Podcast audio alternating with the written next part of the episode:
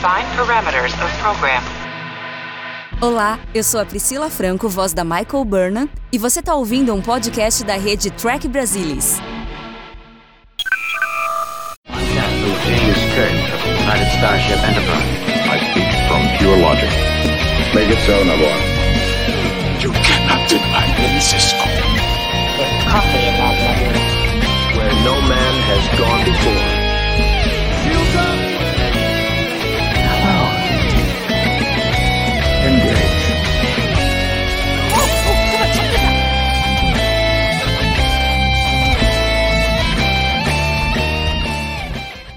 Olá você, seja muito bem-vindo a mais uma edição do Trek Brasilis ao vivo. Hoje para fazer uma live de uma série que é fantástica, uma série que é linda. Não tem quem não goste dessa série. A gente vai falar do encerramento de Star Trek Strange Roads. Para falar dessa primeira temporada da série que foi fantástica. Se tiver alguém nessa live que discorda, eu vou brigar. Então estamos aqui, faz sinal de fumaça, liga para os vizinhos, liga para os amigos, fala, o TB tá no ar com essa série fantástica. Então, estamos aqui com essa gente muito linda para falar dessa série. Então, começar por, por ordem de idade e de elegância, Carlos Henrique Santos. Fala aí, Murilo. Boa noite, nível boa noite, pessoal que já está acompanhando a gente aí. Um prazer enorme estar aqui hoje pela minha primeira vez falando dessa Strange New Worlds, série que a gente está acompanhando aí com carinho. Bater um papo aí sobre essa primeira temporada e vamos ver de bom e de ruim na série. Mas prazer enorme com certeza muito feliz de poder estar aqui participando. Nívia Dória. Boa noite, Murilo. Boa noite, Carlos. Boa noite a todo mundo que está assistindo aí. E já percebi que Murilo está muito ditatorial hoje, então vamos ver o que ele nos apronta. Tá querendo dominar a pauta mesmo, né, Nívia? Pois é. Agora, nós, Anarquistas cariocas, deixaremos? Jamais. então, gente, vamos, vamos, começar discutindo essa série com um pleonasmo. Já vamos fazer um, um, panorama geral dessa, dessa série maravilhosa aí, que essa primeira temporada da série que chegou até a gente. Qual é as impressões gerais com a primeira temporada? Começa pela Nívia. Bom, é... assim, não tem como dizer que não é uma série ótima, que é, realmente e ela é bem consistente, assim, eu não me lembro de nenhum episódio muito. Meu Deus, coisa horrorosa. Uh, eu gostei bastante, mas é, como eu tinha dito antes da live começar, e por isso que o Murilo ficou uh, provocando, é, apesar de achar ótimo, excelente, achar uma das melhores uh, primeiras temporadas que a gente teve ultimamente, ela não me encantou. Mas isso daí também já acho que é um problema meu. Talvez porque eu estava muito ligada no meu amado Kill. Uh, tadinho, estou em luto ainda. Mas é isso, assim, é uma questão mesmo de relação pessoal. Com essa, não tem nada a ver com a qualidade que ela apresentou, com as qualidades que apresentaram até agora. Então, assim, para mim é isso. E foi muito bom voltar esse formato episódico que estava sentindo falta. Hein? Doutor Carlão. Ah, eu gostei bastante. É, sem, sem superlativos, né? Também não acho que seja a melhor série de todos os jornada, até porque acho que isso não existe, mas acho que para aquilo que ela se propôs, o que ela está entregando é bastante coisa. Né? Assim, em 10 temporadas a gente conseguiu é, ter, ao mesmo tempo, histórias consistentes, que você se interessa pelo começo, meio e fim dela, e ela consegue, ao longo do tempo, também costurar elementos interessantes personagens, construir personagens. A gente tem ao longo de, desse, da existência da série, apenas 10 episódios e a gente consegue, é, eu pelo menos consigo me importar muito com muitos personagens, isso é muito importante. Eu acho que para mim é bastante significativo do que a série conseguiu encontrar. Tem seus altos e baixos, mas eu acho que os baixos são no máximo médios, não sei, não tem baixos assim, na minha opinião, pro meu gosto pessoal, e tem uns altos bem legais assim, eu acho. E, e como é uma série cercada de expectativa, a gente sempre coloca a nossa expectativa em cima do, da entrega e não é correspondido. Eu tenho uma, um cuidado muito grande de colocar expectativa nas coisas para evitar isso, mas em geral é o que acontece. Eu acho que a, o, o retorno que ela está dando de uma maneira geral, acho que é positivo e acho que é um grande mérito. Acho que a série consegue é, é, transmitir é, bastante sentimento, bastante qualidade, tem excelentes é, é, valores de produção, grandes atores. Estou curtindo bastante essa primeira temporada. É uma temporada que a gente vai vendo cada episódio com vontade de ver o próximo e sempre tem uma surpresa bastante no muito. Uma, uma pergunta que eu faço de vocês assim, muito nessa questão do panorama da, da primeira temporada como um todo. É a melhor temporada da Sarah Kurtzman? Começar pelo Carlão de Xavier. Ah, eu, Não sei, eu, eu, eu, eu, o problema é que, assim, eu, se a gente. Acho que Discovery para mim ficou para trás, tá? E eu gosto muito das, das primeiras temporadas de Discovery, até pela, pela. E eu gosto muito de, do que estão fazendo em Lower Decks e em. Prod. Em Prod, tá? E, e, e como Prod e Lower Decks são séries bem diferentes, apesar de serem animações, e um produto bem diferente do que é Strange Worlds, eu não sei se vale a comparação. Tá? Eu não, não, saberia responder essa pergunta de uma forma é, é, de uma forma direta. Se, se, eu vou tirar as animações, a gente colocar Picar, é, é, Discovery e, e Strange Worlds, sem dúvida nenhuma, Strange Worlds é a série que eu quero ver. É a série que, que eu fico esperando para assistir e que me dá mais aquela coçadinha. A Discovery, o, o ritmo, para mim, ele deu uma caída na última temporada, não foi uma temporada que me atraiu tanto. Picard eu achei a segunda temporada cansativa.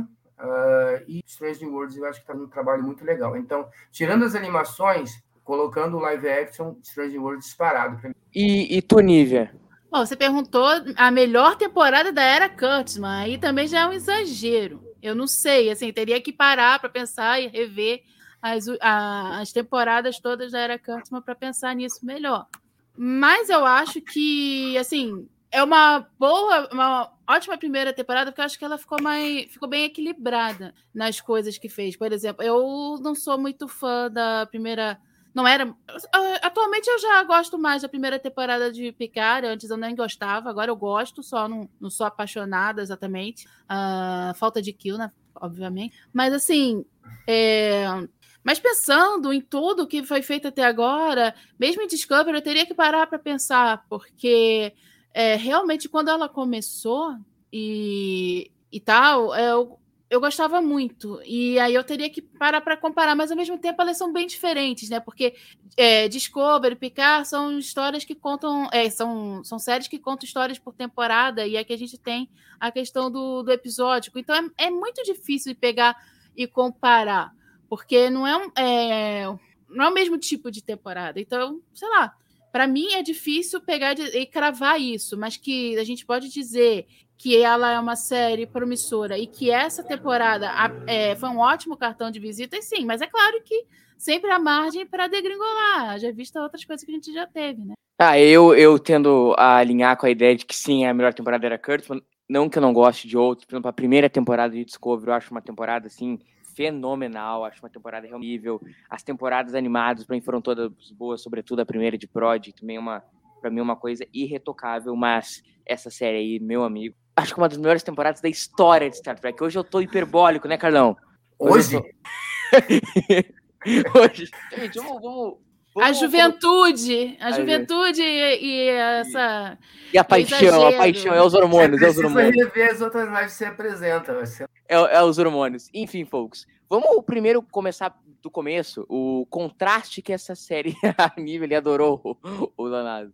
O contraste da série com as expectativas de vocês. A gente vendo esses personagens reintroduzidos em Star Trek, porque a gente tem que lembrar que é uma série que teve piloto lá em 1964, que é o Decade. E, mas eles foram reintroduzidos em disco. Como essa série se comportou, Carlão, em contraste à tua expectativa de alguém que vê The Cage, no teu caso, há 158 anos, Discovery também, as introduções deles ali. Então, eu acho que é importante abandonar Discovery. É, Discovery não, é importante abandonar é, The Cage. E a, a, estética e o todo momento, tudo aquilo que se fazia naquela época radicalmente diferente. Então, o, o Pike daquela, daquela, da, da, daquela abordagem é absolutamente diferente porque ele é um produto daquele tempo, né? independente da qualidade do Jeffrey Hunter como ator e da qualidade do trabalho, né? como, como, como foi proposto na época. Então, eu não sei se é uma, uma, uma avaliação válida. Eu acho que a grande questão, eu, eu acho para mim, a comparação, eu acho que a gente, pelo menos que eu faço, ou a, a, minha expectativa, ela parte muito mais do pai que a gente viu na, na Kelvin Timeline,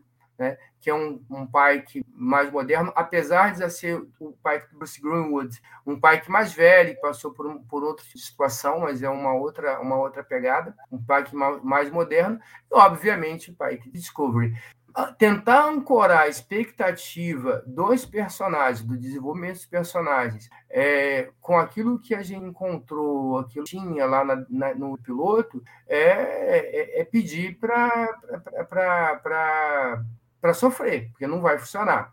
Por outro lado, é, quando a gente assiste episódios de, de, de Strange Worlds, tem muitos episódios ali que poderia pegar o roteiro. Cara, esse roteiro aqui, eu acho que esse roteiro aqui, por exemplo, você pegar o roteiro do primeiro episódio, poderia ser um roteiro não gravado para a série clássica, tá? A gente teve histórias parecidas lá.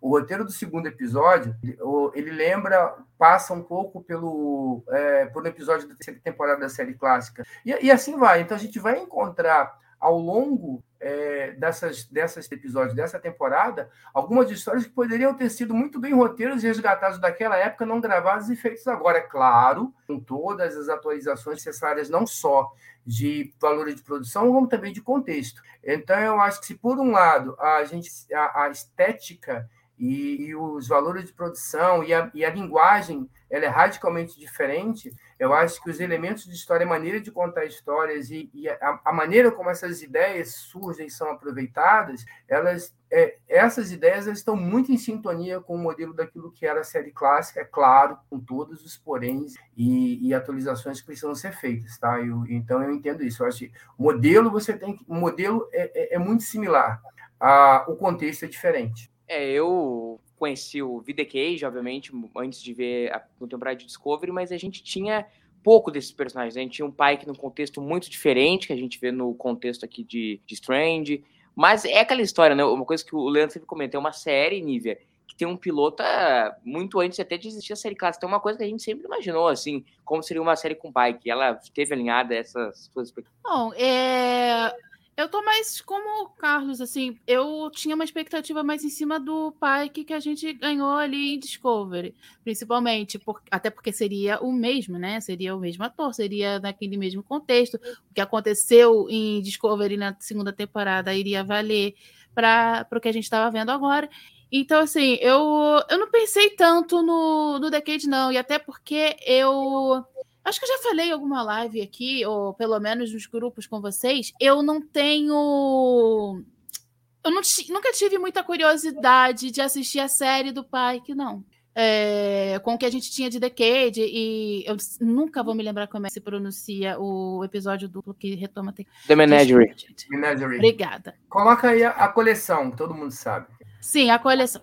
Então, é, eu nunca tive essa essa curiosidade de ver a série do Pike. Eu nunca gostei tanto daquele Pike ou daquele do que eu vi ali. Não estou dizendo que é ruim, que é péssimo, não. Estou só dizendo é que, por exemplo, eu acho legal o, o, o piloto, eu acho legal o, esse episódio, mas é, eu, eu, eu sempre gostei tanto da série clássica, eu sempre gostei tanto do Kirk como capitão, que eu não tinha essa necessidade. Eu fui passar a ter a necessidade de ver a série do Pike quando eu vi em Discovery. Então, assim, minhas expectativas estavam todas ali voltadas para esse pai de Discovery, né? Então, assim, é, é isso que eu tenho, mas eu não, eu não associar, eu não associo tanto. É claro que gostaria de ver algumas alguns personagens que estavam ali ou que poderiam estar, né? Uh, e eu acho que, que, eles fizeram um bom trabalho com a seleção de personagens que a gente já conhecia e a criação de outros. Então, eu é, agora, a minha expectativa estava até mais, elev é, mais elevada, mas eu acho que é por causa também do, do que a gente ouviu de quem assistiu antes, né? Algumas coisas. Estavam tão apaixonados que eu acho que eu estava assim, é, esperando me apaixonar tanto quanto, mas eu acho que é como eu disse, ou eu estava no, no luto pelo Kill, ou eu estava simplesmente embora eu não goste de criar expectativas, eu acabei criando, né? Mas assim, é isso. É... O que eu queria ver era aquele parque de, de Discovery. E foi, eu, foi o que eu vi, embora alguns momentos ele me lembrasse é, muito Kirk também. E eu fiquei, eu, nesses momentos eu ficava meio confusa, mas eu gostei. People, então a Nívia tocou nesse assunto é legal de comentar do formato da série, realmente, né? Porque a gente tem um formato super clássico aqui. A gente tem um formato episódio. A gente vê em Discovery que às vezes beira a novela da Globo, assim, tamanho é serializado. A gente vê outras séries também absolutamente serializadas que tem um formato episódico. Porém, entretanto, todavia, é um formato episódico com arcos. A gente vê o Pike tendo um arco na temporada, a gente vê o Spock tendo um arco na temporada, a Chapel, o Mibenga, todo mundo tem arco nessa temporada. Mesmo uma coisa episódica, uma coisa que não existia na série clássica, porque na série clássica o Kirk perdeu o amor da vida dele numa semana e na outra tava tudo suavão, vamos fazer piada que é a vida, que aconteceu. Acontece que a gente tem realmente as coisas realmente tendo um peso nessa série. Como tu enxerga esse formato episódico, esses arcos, o doutor Carlão? É engraçado quando a gente olha em retrospecto, parece tão fácil, né? É, porque, na verdade, o que Strange New Worlds fez, pra, agora, olhando, parece que é, que é a fórmula simples. Você pega um, um, um episódio com começo, meio e fim, esse episódio vai ter uma, uma aventura ali autolimitada, pode ser, tem algum reflexo que a gente não, a maioria não tem, mas dentro desses episódios você vai tendo dois seres humanos, e é assim que a vida funciona, né? A vida funciona desse jeito, assim. Você se casa hoje, você se casa, você não se casa todo dia, mas aquilo tem um reflexo para a sua vida. Você perde uma pessoa da sua família, você, infelizmente a gente não perde a pessoa dias, mas aquilo tem um reflexo para a sua vida. Você consegue um emprego, você muda de emprego, e é basicamente assim que a vida da gente funciona. Você tem alguns eventos que são importantes, né? nem todos os dias a, a, a vida nos proporciona eventos assim tão emocionantes, mas esses eventos eles vão é, te moldando e vão influenciando. E, Disco, e, e, e Strange Worlds ele trabalha isso, é exatamente nessa, nessa linha. Você tem elementos, você, eventos que acontecem e que são resolvidos porque precisam acontecer para que a gente assista e vamos dizer assistir a série, mas dentro de cada elemento, dentro de cada, de cada, de cada episódio, tem um pedacinho ali, um pedacinho da Una, um pedacinho do Hammer, um pedacinho da Uhura, um pedacinho do Pai, do Spock, e, e, e aí é que está o segredo de você acompanhar. Na verdade, a, o, o, grande, o grande charme é você acompanhar o, o, o desenvolvimento desses episódios. Aí, quando a gente pega em 10 temporadas, até o Elber estava comentando é, que eu, a quantidade de episódios é pequena, eu também acho, mas quando você pega em 10 episódios o que eles conseguem fazer com alguns personagens, como a Uhura entrou, embora fosse a Uhura, mas a Uhura de Strange Worlds está recontando história, e como é que, que ela sai agora na primeira temporada, o Hammer, que a gente achava que não ia dar em nada, e tem uma participação importante, é, e outros personagens, a Una, a Chapel, como é que eles vão. Como é, como é que esses personagens, principalmente os que a gente não conhecia, eles é, eram tão desconhecidos, e pelo menos para mim, muitos se tornaram queridos por conta desse processo que, na verdade, nada mais é que o processo natural da vida. Então, eu acho que é, a grande sacada é fazer o e eu acho que eles estão fazendo. Estão fazendo simples. Conta uma história, mas essas histórias, essas coisas que acontecem, assim como na nossa vida, elas influenciam as nossas atitudes e vão nos transformando é, no, no, nosso dia a dia. Então, eu acho que é, é simples, é fazer o simples. Nível, então, assim, para comentar essa questão do formato, então, é como aquela banda de pagode, menos é mais? Ah, pode ser. Depende, né? É... Eu acho que se você consegue trabalhar com, com mais numa boa, mas se você conseguir, é, mas se concentrar, você trabalhando com menos, você consegue fazer um desenvolvimento melhor das coisas, é melhor, né? É, e essa questão de você ter os arcos dos personagens, dos personagens não ficarem tendo amnésias seletivas a cada semana, é muito bom, né? Assim, do tipo, porque realmente o Kirk perde o amor da vida dele e dane-se. Que também, mas também é uma boa maneira de você não ficar se deprimindo pelo resto da vida. Ele poderia ensinar a todos. mas assim, é, mas eu gostei do desse, dessa volta do, do episódio, mas com esse formato de arco de, de, de principalmente de personagem, que você não fica uh, vendo a, a mesma coisa ou os personagens mudando de personalidade segundo a, simplesmente a conveniência e tal. Então, o que está acontecendo hoje aqui repercute ali. O que aconteceu lá na segunda temporada de Discovery mudou aquele pack de tal forma que ele aqui em Strange New Worlds dificilmente seria exatamente o pack que se desenvolveria a partir de, um, de uma releitura exatamente de, de Decade, né? Teve que. Eu sei que a gente teve uma releitura de Decade na segunda temporada, de Discovery e tal. Só que teve aquele acontecimento dele saber o futuro dele. Então, isso daí mudou tudo. E isso a gente vê essas consequências aqui. E qualquer coisinha que aconteça de importante com o personagem num episódio tem repercussão, como o Carlos disse, qualquer coisinha que, qualquer é, evento importante na nossa vida vai trazer alguma consequência. E às vezes, alguns eventos que a gente não acha que são importantes, a gente depois acaba descobrindo que são. Então, E realmente, é, você pegar no simples, é, às vezes é melhor do que você querer fazer, às vezes, uma coisa muito complexa e você não conseguir desenvolver simplesmente porque você não consegue dar conta. Isso acontece bastante, né? Uh, então, sei lá, eu, eu acho que eles trabalharam muito bem. E se eles trabalham melhor no menos é mais, que trabalhem no menos é mais e que entreguem mais pra gente, mesmo com esse aparentemente menos material nesse ponto que a Nívia tocou do, do, do, formato, vocês não acham que esse formato tem um pouco de áreas de DS9, assim, de um formato episódico, mas com tramas e arcos passando por tudo? Não sei, porque aí, assim, o problema é que Deep Space Nine, você precisa chegar ao final dela para você compreender a série. E aí você tem todo um arco que está relacionado à, à, à, à caminhada do como profeta, a, ao arco de Bajor. Então, tem uma série de coisas que estão ligadas, gravitam no entorno de Bajor e todas essas questões relacionadas à caminhada do como, como profeta. Então, eu, eu, eu não vejo é, em Strange. O que eu vejo em Strange às vezes, ela, ela toca, talvez, algumas coisas, e não, não por exemplo, ah, no segundo episódio, né, Os Filhos do Cometa, é, aí você toca numa questão de profecia, que que é algo que a gente Space Nine. É, aí o, outro episódio agora que eu esqueci o nome, mas uma óbvia homenagem de Space Nine quando a, a raça alienígena sai é, é, usa um veleiro solar para conseguir para como, como símbolo né, de uma nova de uma nova parceria. Então a gente tem algumas pitadas aqui e ali de séries de prova e a gente vai encontrar a, a é comum, né, o que a gente vê é o Star Trek Reunion, que a gente em nova geração, a gente encontra ali também com frequência na, na, em Strange New Worlds. Então, assim, a gente tem, um, acho que um core de série clássica com algumas pitadas de, de uma coisinha aqui ali temperando.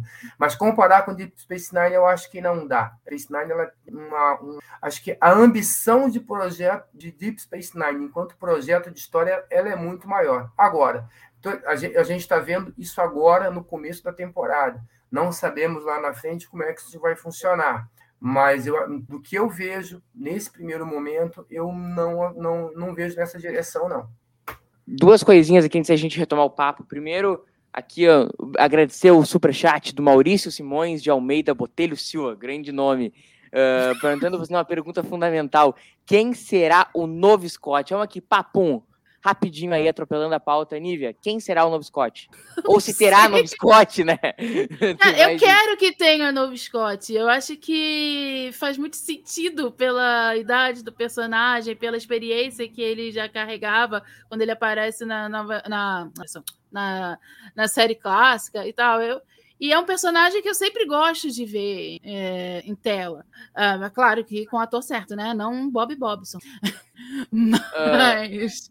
Uh, eu acho que não vai ter Scott, porque aquele finalzinho ali. De... Não é Balance of Terror o nome do episódio? Como é que é o nome do episódio final? Eu tô com Balance of Terror na cabeça. A Quality o... of Mercy, não tem é, enganado. Uhum. É, a qualidade aparece... da Clemence. É, aparece o Scott ali, com a voz do Scott. Se tivesse. Apare... É, não, é a voz do Scott. É, então, se fosse para ter o Spock, o, Spock, o Scott na segunda temporada, eles não teriam feito aquilo, com certeza. Carlão, não, eu não acho, aí. não acho que ele vai aparecer na segunda temporada, mas se eu gostaria de ver. E acho que caberia. Agora, se eles não quiserem colocar, também estão dando bobeira. Carlão, bate pronto. Pode ser. Acho que pinta de repente aí um Scott na farra, assim, para num episódio eventual. Não vejo problema nisso, não. É, eu não acredito que eles vão sei, é um palpite. Eu acho que assim, o Scott. Agora, quem vai ser, velho, aí. Pessoal, o Gustavo tá colocando aqui nos comentários, tem uma enquete lá no Twitter do TB perguntando: a primeira temporada de Strange New Worlds foi a melhor temporada dessa nova era Star Trek até agora? Votem lá. Então é o seguinte, gurizada, votem lá no Twitter que no final nós vamos passar lá no Twitter do TB para pegar a opinião de vocês, porque aqui é ditatorial, né? nós damos opinião, mas agora vai ser da CIA. Agora nós vamos ouvir a voz do povo. A voz do povo é a voz de Deus, que o, não? que o Gustavo faltou o trabalho para ficar fazendo Twitter, no, pesquisa no negócio. Ah, Carlão, Carlão, então a gente vai ter a opinião aqui do, do pessoal na live e a, a voz do povo é a voz de Deus, né? É o, é, o, é o povo que paga a conta, né? É, nem, sempre é. gente, nem, nem sempre a gente tem razão, mas é a gente que paga a conta. Então, acho que, é, mas eu acho que isso também, voltando na primeira pergunta lá, eu acho que é, para repetir o óbvio, muita gente já falou isso, não é nenhuma novidade. As séries hoje que a gente tem nessa, na, na, na, nova era de jornada, elas são para públicos diferentes. Então, quando a gente pegava aquela primeira geração de séries, que para mim começa lá na série clássica que vem até Enterprise, elas são séries para um, para o mesmo público. Quando eu digo para o mesmo público, é, é sequencial. Não, acabou a, a, série clássica, vou fazer nova geração para esse pessoal que era da, da, que acompanhava a série clássica. Agora, pô, eu vou fazer é, Deep Space Nine para esse pessoal que acompanhava a nova geração. Vou fazer e assim por sequência. Hoje, nitidamente, vê que a, a, a ideia é você é, abarcar públicos diferentes. É claro que nada impede que todo mundo goste de tudo, mas não são séries, na minha opinião, e não só na minha, não estou falando nenhuma novidade, que são para o mesmo público. Então, acho que é, tem para todo mundo aí. People, então vamos abordar então nossos personagens aqui da, da Strange. Vamos começar pelo, pelo ele, né? O Tupetudo. Vocês viram uma artezinha que tem aí, só com os topetes Spike? É assim, os topetes são, são todos legais, só que tem um episódio específico que eu acho que é o. É aquele episódio lá. É, eu ia falar cinco, agora não lembro se é cinco, acho que é cinco. Ou seis. É aquele episódio lá da, do planeta que eles matam uma criança e tal. Naquele lá, eles exageraram legal no topete. Naquele lá, eles forçaram a barra. Uh, mas então, gente, o, vamos começar falando do Pike, que é o nosso grande aqui da, da. Gente, como vocês viram o desenvolvimento dele e o arco dele, né, Carlão? Porque tem um arco que passa durante a temporada inteira, que é o arco que ele sabe o que vai ser do futuro dele. A gente começa a série com isso lá no dele lá em Montana, ele ter presão, com barba de, de rabino, uh, muito triste, porque ele sabe que ele vai morrer, e a gente termina a série com um episódio sobre isso. Então, eles, esse é o arco do Pike. Como tu enxerga a gente finalmente conhecendo o Pike, né? Porque eu, talvez seja o personagem mais antigo de Star Trek, mas aqui a gente conhecia muito pouco, agora a gente realmente conhecendo ele, tendo um arco, tendo uma história para ele. O que, que, tu, que, que tu achou? Eu acho que foi a maior bobagem que o Discovery fez, né? Foi. Eu acho que o problema do Pike é ter, ter esse acidente aí não é um problema. O problema é ele saber que isso acontece. E é interessante porque na, na entrevista que o Salvador fez com o Exomalt, ele comenta isso, né? Ele comenta, olha, é algo muito complicado, não complicado nessas palavras, mas livre tradução, você fazer um papel de alguém que sabe o dia e a hora que vai morrer. Você, todo mundo sabe o dia que vai morrer, mas você saber o dia, a hora e o momento, como é que você interpreta isso, né? Como é que você conta uma história, como é que, como é que um ser humano reage a isso? Então, acho que é, qualquer saída ela está sujeita a chuvas e trovoadas. Então, eu acredito, do que eu, eu acho que eles navegaram bem é, nesse processo. Num primeiro momento, é, você vê algumas é, colocações, até da UNA e do próprio Spock, dando a entender, não, precisa, né, tem, tem saída, o seu não está escrito. E você começa a acreditar que talvez ele vá procurar uma saída para isso, uma saída, e, e, e fica incomodado. É interessante, porque até para preservar o personagem, eu acho que está dentro daquilo como o personagem é escrito. Ele finalmente toma essa decisão quando ele encontra uma pessoa, um, um dos meninos que vai é, é, morrer naquele acidente, aí é, eu acho que é um, né, um gesto de certa forma nobre, e aí desencadeia todo esse problema que a gente acabou vendo ali no último episódio. Então, acho que esse arco de construção, dentro daquilo que era possível fazer, ele foi muito bem feito. Acho que, e, e por, de uma certa forma, a maneira como. Talvez tenha sido positivo, porque a maneira como o pai que é apresentado é quase um super-homem, né? O cara bonito, inteligente, bom capitão, amigão, sagaz, resolve tudo, o cara é super respeitado, quase Superman. É, chega um certo momento que você começa a achar, eu pelo menos não, não, não aconteceu, mas corre-se de você não acreditar mais no personagem, de tão perfeito que ele é. E aí, quando você injeta nesse personagem dúvidas normais de um ser humano, você traz ele mais para a esfera da realidade, você traz esse personagem mais para próximo daquilo que a gente aí você consegue ter empatia com o personagem, aí sim. E aí, mais ainda, você consegue simpatizar e gostar do personagem, porque ele não é só um super-homem, né? Ele é um cara que também tem, é, tem seus receios, ele vacila, ele tem dúvidas, e isso, de novo, eu acho que está muito alinhado com aquilo que a gente é, né? O ser humano, ele, ele tem dúvidas, ele vacila, ele não, é, não é sempre 100%, e, e eu acho que esse elemento da, do, do pai, que embora eu tenha achado é, essa história de, dele saber o, exatamente o dia que vai morrer é um complicador, mas eu acho que a série lidou bem com isso, usou isso é, para transformar esse, esse, esse personagem que talvez corresse o risco de ser bom demais para ser verdade num, num, cara que você consegue, não. Eu, eu consigo empatia com esse cara. Ele, ele, ele, ele talvez tenha as, as dúvidas da mesma maneira que nós temos. Eu acho que Nívia, e dentro desse desse desse Pike novo e modernizado, um Pike cheio de drama, era muito importante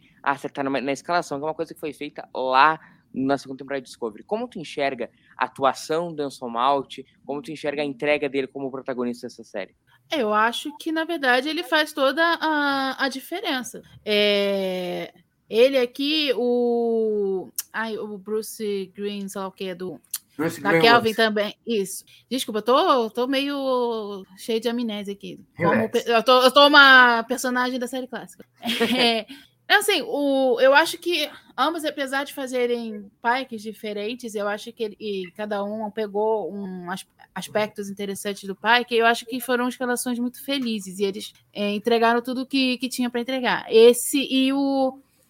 E é como Talvez até para mim, o, como eu já disse, que eu não tinha tanto interesse em ver uma série do Pike de Decade, também eu acho que passa muito também pela escalação. Eu não gosto, não queria só ver o Pike de Discovery só porque, ai não, nossa, mas porque o Anson Mount ele ah, entregou algo que te faz é, querer conhecer esse esse Pike, que faz querer você assistir, saber mais. E inclusive sobre essa questão do desse arco de ah, eu sei como quando eu vou morrer, e na verdade ele não vai exatamente, ele não sabe do que a gente sabe, né, que acontece lá na coleção, no episódio dupla coleção. Então assim, é que é mais é mais legal ainda, né? Porque de uma certa forma a gente está cúmplice dele, porque ele não pode contar para outros além da da Una, o Spock e tal. Hum, a gente fica cúmplice dele com relação a essa parte, mas ao mesmo tempo a gente fica, ah, mas a gente sabe que você não morre, você vai voltar para Vina, você vai para tal dos quatro. Então, assim, é, sei lá, eu sinceramente, com relação à escalação, eu acho que eles acertaram demais. Eu acho. É, eu não sei se fosse um outro, claro que poderia ser que sim, mas a- com o que a gente tem agora, como eles construíram, como está sendo desenvolvido esse pai, que é difícil a gente pensar num, num outro cara fazendo o, o pai. Que, assim, eu gosto de falar que o Kirk do Shatner é o de cara, e de certa forma, nesse outro é, lugar aí, o, esse pai que é bastante de cara, mas não de cara ah, super-homem. É, eu não acho ele muito sentido do super-homem. Eu acho que é justamente porque a gente consegue enxergar um cara bonitão, forte, herói e tal, mas com essas pequenas. é, essas, é, essas inseguranças até é, dão mais ao personagem, mas eu nunca. Eu também. é, a Lúcia falou que não via como um super-homem, eu também não via nem antes dele saber. Ele, eu só achava que ele era um grande capitão. E ele passava isso, ele passa isso pra você, que ele é um cara assim. E que. E apesar dele saber. Depois disso tudo, apesar dele saber dessas coisas todas, ele continua a ser, ele continua a. com- a- a a inspirar esse pessoal que trabalha com, ele, com, ele, essa tripulação. Ele consegue tirar o melhor das pessoas, e, e isso é o que a gente precisava ver no Pike, porque é isso que a gente sabe do. A gente, que a gente vai criando do Pike nessa cabeça, né? E eu achei isso incrível, até porque ele tem que ser um cara tão bom quanto a gente lembra que o Kirk era também. Tem que ser dois caras incríveis, porque estão numa na- nave incrível e não, e ao mesmo tempo tem que ter um pouco de diferença. Por isso que quando, em alguns momentos, quando eu achava o Pike um pouco mais parecido com o Kirk, dava aquela, aquele ruidinho na minha cabeça, mas depois eu assentava, eu conseguia enxergar o Pike no Kirk e tava tudo. Nívia, eu concordo muito contigo e eu acho que o Anson Malt ele tem uma coisa que para capitão tem que ter. Ele tem que ter um ar de. Não pode, não pode passar do ponto. Ele tem que ser um pouco canastrão, entendeu? Que é uma coisa super série clássica, que o Shatner É, canastrão. é, é o que faz É. o Decara ser o Decara. Exatamente. Tu procura pela palavra canastrão no dicionário, aparece uma foto do Shatner 3x4 para ilustrar o verbete, entendeu? É E o canastrão no bom sentido. Isso, e o Shatner é muito. E o, e o Malte também é muito canastrão. No bom sentido, acho que isso só ganha ponto pra atuação do Nelson Malte. Eu acho que isso dá todo um ar de série clássica, anos 60 total, assim, o homem dos anos 60. Então eu também achei incrível a atuação do Nelson Malte nessa série. Um outro, um cara muito complicado de se fazer, muito mais complicado, eu diria, ó, que a, a Lúcia tá nos xingando, ó, falando que o Malte não é canastrão. Ó, vai ter brigar aqui, ó. Então, Não, eu- vamos eu- concordar só- e discordar, Lúcia! Eu sou apaixonada pelo chat, eu sei que ele é canastrão. eu tô falando que o Enson Malt é canastrão, eu não tô falando mal dele. É, é só uma característica que é importante. É, é só, só para completar e então, discordar, mas assim, eu, eu, sempre eu acho o Chatterley um ator mediano, mas acho que ele nasceu para fazer o que ninguém poderia ser o que que não fosse o Chatterley. Ele é o de cara, como a, a como a, a, a Nívia fala. O que é o de cara e o Chatterley é o de cara para fazer o que. Acabou. Tá?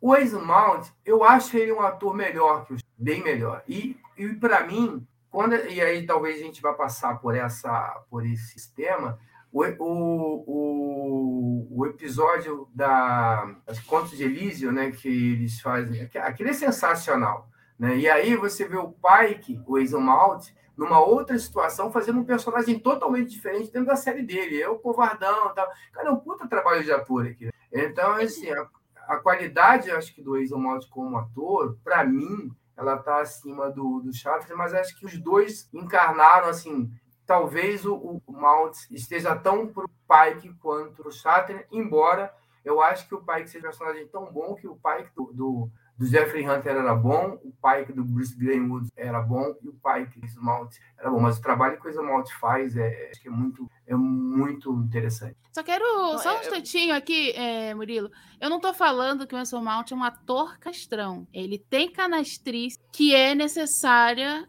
que, que eu acho que é necessária dentro do, do papel. Às vezes eu acho que até ele, talvez na escrita, ou não sei, até ultrapasse um pouco, seja até os momentos em que eu enxergo um pouco de nele. É só para parecer que eu não estou falando mal do Anson Mount, eu não estou falando que ele é um ator ruim, que ele é um ator canastrão. Quer dizer, a gente coloca sempre como o ator canastrão é sinônimo de ator ruim ou de ator medi né, de mediano. Mas não, eu estou falando assim, é uma característica que ele consegue trazer e ele consegue trazer bem. Ele faz pra, é, é, construtiva, é constitutiva ali. Não é uma, uma questão ruim, tá? É só para não ficar parecendo que, a gente, que eu e o Murilo a gente está xingando o pobre coitado Nelson Malte, ao mesmo tempo que a gente está falando que ele é maravilhoso. Assim. Não, é, é não, eu amo, eu amo. Eu amo assim como eu amo o Kirk, entendeu? Tipo, assim como eu amo o Han Solo, eu acho que o Harrison Ford é bem canastrão como Han Solo. Adoro todos. Eu sempre comentei que o Han Solo são meus personagens favoritos na vida. Tudo bem. Então, quando eu tô diante de canastrão, a Lúcia tá ficando revoltada aqui nos comentários. É, porque, gente, canastrice é, é uma característica. A, pauta, a gente é que é. A gente, é que, gente que assumiu isso como um sinônimo de ator ruim. Não é o RH falou que não vai rolar hora extra. É, não, não foi 20% da pauta. Vamos tocar, vamos tocar então. Vamos passar de um cara então que não tem nada de canastrão. E isso não quer dizer que ele é melhor que o Pike. A gente tinha uma missão muito. A Lúcia foi até no dicionário aqui buscar a definição de canastrão. Não adianta vir com o dicionário, Lúcia. Tá... É claro que no dicionário vai ter o uso também. A gente não tá falando que não tá no uso. Pessoal, Tô falando vamos... só outra coisa. Pelo não, amor de Deus. Uh, vamos, vamos comentar então o seguinte: uma, falar de uma escalação muito complicada para a temporada de disco que era escalar o Spock. Então a gente debateram, debateram, debateram, porque teve a escalação do Zachary Quinto, que eu gosto do Zachary Quinto do, na, na, Kelvin, mas é uma coisa muito polêmica. E a gente tem aqui o Ethan Peck interpretando o Spock. Eu gostei, eu já tinha gostado dele em disco, mas em disco ele, ele, ele, interpreta um Spock muito diferente do Spock que ele interpreta aqui. E lá ele tá pirado a cabeça, é um cara louco. Aqui a gente vê um Spock mais Spock que a gente vai ver na série clássica. E para mim, ele dá um show, Ethan Peck. Eu consigo ver o Nimoy na interpretação do Spock. A gente tá vendo um Spock que é sete anos mais novo que o Scott Toss. É um Spock mais emocional, é um Spock mais imaturo e tudo bem. É um Spock. A, a, gente muda. Eu não sou o que eu era sete anos atrás, Carlão Idem, e, não, e daqui a sete anos eu não vou ser o que eu sou hoje. É a vida. Então a gente vê um Spock diferente, mas eu consigo ver o Nimoy ali, eu consigo ver os trejeitos. Para mim foi um show de interpretação. Como tu enxerga a atuação do Ethan Peck e o arco do, do Nimoy, o arco do Spock nessa série? Ah, o Ethan Peck, ele é do mesmo jeito que o para ser o nasceu para ser, é, se tornou e mostra que, que ele é foi a melhor escolha para o Pike que a gente está vendo. O Itapec mostrou que era a melhor escolha para o Spock. E vocês sabem que eu tenho meus problemas com o Zachary Quinto, porque eu acho que ele não. Eu acho não, eu não vejo que é um trabalho tão bom de construção ali. E o Ethan Peck, ele pega isso, porque você consegue enxergar sim o, o Spock que a gente já conhecia, o, quer dizer, que a gente vai a gente vai conhecer, né? Porque isso daí tá alguns anos no passado, mas como a gente ficou entrando em várias máquinas do tempo, indo para frente e para trás para ver o Spock, é... Então, assim, eu, a gente enxerga o, o que a gente já via, a gente já conhecia, mas ao mesmo tempo também a gente consegue enxergar coisas que ele está trazendo. E isso é importante para o ator não tem uma preguiça de pesquisar e de saber o que, que foi feito ou quem é esse personagem, pelo que ele passou, o que, que ele pode trazer e o que foi construído para ele ali em, em, Discovery e que e tal, mas sem ignorar o que aconteceu. Isso eu acho maravilhoso e por isso que eu gosto muito do trabalho dele. Talvez é, Assim, não vou dizer que eu gosto mais do trabalho dele do que do Anson Mount no Pike, mas é tão consistente, é um personagem tão difícil, sabe? E o mais importante é essa questão do, do vulcano, que tem vezes que eu não consigo enxergar certos atores fazendo vulcanos. Eu consigo, é, tudo bem que ali ele tá com alguns sentimentos, ele deixa florar alguns. Hum, e, mas essa questão de você dele trazer que ele está tentando, que está tentando, que ele está suprimindo, ou que ele não está conseguindo mais suprimir, é, é essa tensão dentro dele que não necessariamente ele precisa verbalizar ou precisa ser uma cena em que isso se fique evidente, mas você consegue enxergar isso. E isso que eu acho interessante no trabalho dele ao longo da, dessa, dessa primeira temporada de Strange New Worlds e do trabalho dele em Discovery. Só queria pensar aqui um comentário do, do Ricardo Delfim que eu acho muito pertinente ao nosso debate. Ele Sim, falando que o melhor ator de Star Trek é Philip Ray Allen, que fez J.T. Esteban. Eu queria aqui, ó, louvores a JT Esteban e também minha nota de repúdio ainda não ter feito o spin-off do JT Esteban. O mundo tracker aguarda por esse momento. Carlão, o que você tem a nos dizer sobre o arco do Spock nessa série? A gente é um Spock muito mais emocional, né, cara? É, assim, primeiro dizer que eu, eu, eu não sei se o Elber tá com a gente aqui no chat, ele disse que ele levou um susto ouvindo o Peck no início do episódio 10, não sei se porque ele achou a voz do, do, do Peck parecida com o Nimoy, se foi isso, eu tive, eu tive essa impressão da voz também lá atrás em Discovery, né? Então, Elber, se foi essa que você teve também, quando a gente ouviu, quando eu ouvi a voz do, do Peck é, em Discovery, eu falei, cara, parece que é o Nimoy. Eu tive essa impressão, não sei se foi a mesma que teve, mas eu também concordo com a Gabriela. Eu não acho assim tão parecido com o, o, o, com o Nimoy e acho isso positivo.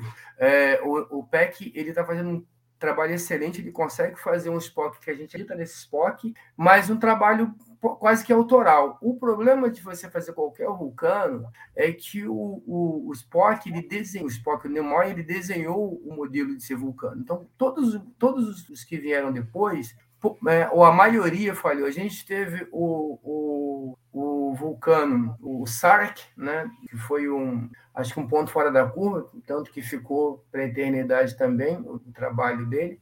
E, e, tem uma, uma, uma vulcana do episódio de Enterprise que eu gosto bastante, acho que é Fallen Hero o nome do episódio, se eu não estou enganado, que eu acho que vale a pena oferir. Mas, de uma maneira geral, é muito difícil você fazer um vulcano em jornada depois do, do Spock, depois do trabalho do Nimoy. Né? E o, o, eu gosto do trabalho do Zachary Quinto, não tenho problemas com ele, mas acho que o trabalho do Peck é extremamente superior ao trabalho do, do Quinto. Ah, e acho que a quali e ele tem também, da mesma maneira que, que o Malt, um, uma capacidade de. Você via, como o Murilo comentou, primeiro, um, um, um, Spock meio loucão lá, os problemas que a gente sabe que teve em Discovery, e a gente vê um cara mais centrado agora. E, de novo, voltando no episódio de, da, da, da, fábula, quando ele aparece como feiticeiro, cara, é, é, é, sensacional. Você vê a qualidade do ator quando ele consegue transitar entre esses elementos, você consegue é, acreditar em cada personagem que ele faz. Mas eu Embora acho que muitas vezes o tom de voz dele dá muito match com o eu também não, não, vejo essa semelhança. Eu acho que é um trabalho muito bom, um trabalho digno, um trabalho que, como diria o, pop, o próprio, como disse o próprio Spock para Savi, não, não, não substitui, mas sucede com muita, com muita honra. Então, para a gente fechar o nosso trio de ataque aqui da Enterprise, vamos tocar num assunto polêmico, polêmico dessa primeira temporada, que é a nossa querida Una. Já debatemos aqui em vários TVs ao vivo que a Una entrou e saiu na série, ninguém viu, ninguém sabe para onde foi. Ela tem lá no segundo episódio um destaque, terceiro episódio um destaque também. Estão sempre arrumando um jeito de tirá-la da série, né? Quando a gente vai para um lugar, ela leva a nave para outro, ela tá sempre presa em algum lugar, tá sempre distante. E aí, opinião pessoal, o que vocês acharam? A opinião comum é dizer que ela foi subaproveitada, que foi um erro da série. A minha já é um pouco diferente. Para mim, graças a Deus que chutaram a Una. Fui, fui forte agora. Acho que a Una sobrou porque tinha que sobrar. Alguém tinha que sobrar nessa série. Porque não tem espaço para todo mundo. É muita gente. Vocês têm que entender uma coisa. Na série clássica, tinha lá o, só o Kirk, o McCoy e o Kirk. Eu não tem que entender nada, Murilo. Vamos lá. não, você tem que entender o modo geral. Não tô falando de ti da Nívia. Uh, que na série clássica tinha só o Kirk, o McCoy e o Spock. Desculpa, foi meio, foi meio uh, ataque, se tem que entender mesmo. O Kirk, o McCoy e o Spock tinham protagonistas, os outros ali ficavam ali. Até o Uri era telefonista, o, o, o Sul era piloto e tal. Não ah, tinha o Scott espaço. também tinha um destaquezinho. É, o Scott ali, aqui e ali, a cada dois mil episódios. Já o, o, a Una não tinha muito. Então eu acho que foi uma opção da série nessa primeira temporada resguardar um pouco ela inclusive com o final dela apontando para uma coisa. O que, que vocês acharam? Depois a gente fala do final dela. Vamos primeiro dizer o que, que vocês acharam dessa subutilização da Una e do arco dela nessa série. Ah, eu não. Assim, eu sempre. Eu queria ver mais dela. Uh, porque, claro, como mulher, queria ver a, mais um pouco dessa primeira oficial lá no século 23, é, que a gente conheceu lá em The Cage, mas a gente não conheceu muito bem, não tinha muita coisa e tal. Era, de uma certa forma, a personagem mais misteriosa, né? Muito pouca coisa sobre ela. Mas, ao mesmo tempo, é, eu concordo com você que não dava para pegar e ficar desenvolvendo de, é, é, desenvolvendo, dando tanto tempo de tela para todo mundo, porque o que ia acontecer provavelmente é que acabaria degringolando em algum ponto, não, acabaria não conseguindo dar conta. E foi, eu acho que, que foi interessante deixar para depois. Eu estava pensando, quando, é, quando é, fiquei de, de, participar da live, eu estava pensando justamente nisso. De uma certa forma, como a gente, lá de, desde Decade, há muito tempo, a gente não conhece tanto da Una, mesmo na segunda temporada de Discovery, a gente soube pouca coisa dela e continua é, por enquanto, ainda sabendo pouco, eu acho, eu acho legal que a gente primeiro. Tá, vamos retratar primeiro aqui o problema do pai, que vamos apresentar personagens que a gente ainda. É, o Spock é óbvio, né? Não tem como falar de jornada no século XXIII sem não falar dos. Mas assim. Eu achei legal. Vamos falar do, do pai, que vamos apresentar os outros personagens. E a Una a gente pode deixar para depois. Continua sendo um mistériozinho. Eu acho que, que foi, foi inter... é interessante. E pelo que ter, como termina essa primeira temporada, tudo leva a crer que ela vai ser mais desenvolvida na segunda, né? E também você não vai pegar escalar uma Rebecca Romain para ser só para ficar passeando de navezinha para o outro lado onde não tá, onde não tá a câmera. Pegando carona no que Lívia falou, Carlão, esse, esse fim, tu acha que esse fim da, do episódio assim, aponta para um protagonismo da Una na segunda temporada? Como você enxerga isso? E também a atuação da Rebecca Romaine, que, né, levando a nave para cassete. É, eu acho que. Assim, sei, acho que uma, uma, de certa forma, uma certa reversão de expectativa. A gente viu esses personagens em, em, em, em, Discovery. A gente que é mais antigo viu esses personagens lá no início da série clássica. Acho que havia expectativa em relação a isso. Mas, como já foi dito, é, são só 10 episódios, né? Como a gente já viu, não dá para fazer. É, é, não dá para fazer o omelete para todo mundo, né? alguém vai ter que esperar a próxima temporada. E aí eu acho que se a gente tivesse tido um arco onde tivesse focado muito na Una, no Spock, no Oismond, a gente estava aqui reclamando que os outros personagens não foram desenvolvidos. Então acho que cada um teve seu tempo. Uh, a Una teve um episódio, e aí eu acho que o Fantasma de Alíria, a, a, gente começa, tem uma, uma, uma, uma proposta para você discutir a questão da a questão genética com uma, com uma perspectiva de preconceito. Tá? Então, a, a, o episódio, quando você termina o episódio, você vê o pai colocando isso. É, um, é uma é, excelente primeiro oficial. Então, é, a gente tem toda essa questão é, que é colocada é, dessa forma. E agora, eu acho que as, com, a, com a prisão dela, eu acho que o viés dessa temporada, talvez, ele passe, a, ele tem essa discussão do preconceito, discutir esse viés da questão das, da, da, da modificação genética. Né? A gente aprendeu ao longo de jornada que qualquer coisa relativa à manipulação genética é crime, você bota o cara na cadeia, né? E, só que nesse in Discovery a gente tem, primeiro, essa questão da, da, da UNA, né, no episódio, e aí o, o, é, termina um episódio com essa abordagem, é, esse lado mais da, da, discussão da questão da, da, da, do preconceito.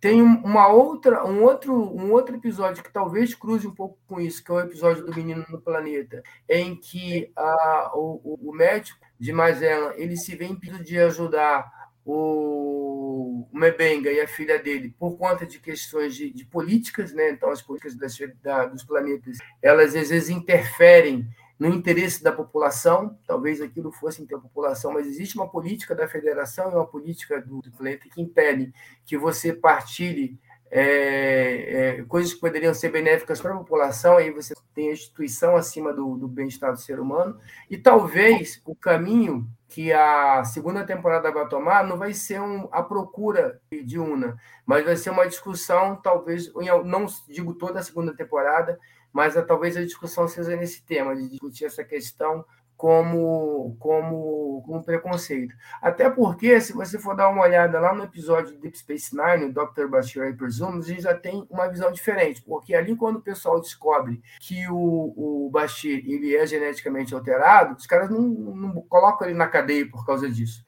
Né? Na verdade, o pai dele vai para a cadeia, tem uma oferta, mas existe a permissão de que ele continue trabalhando e exercendo o trabalho dele, né, uma vez que ele é um cidadão que cumpre com as suas obrigações.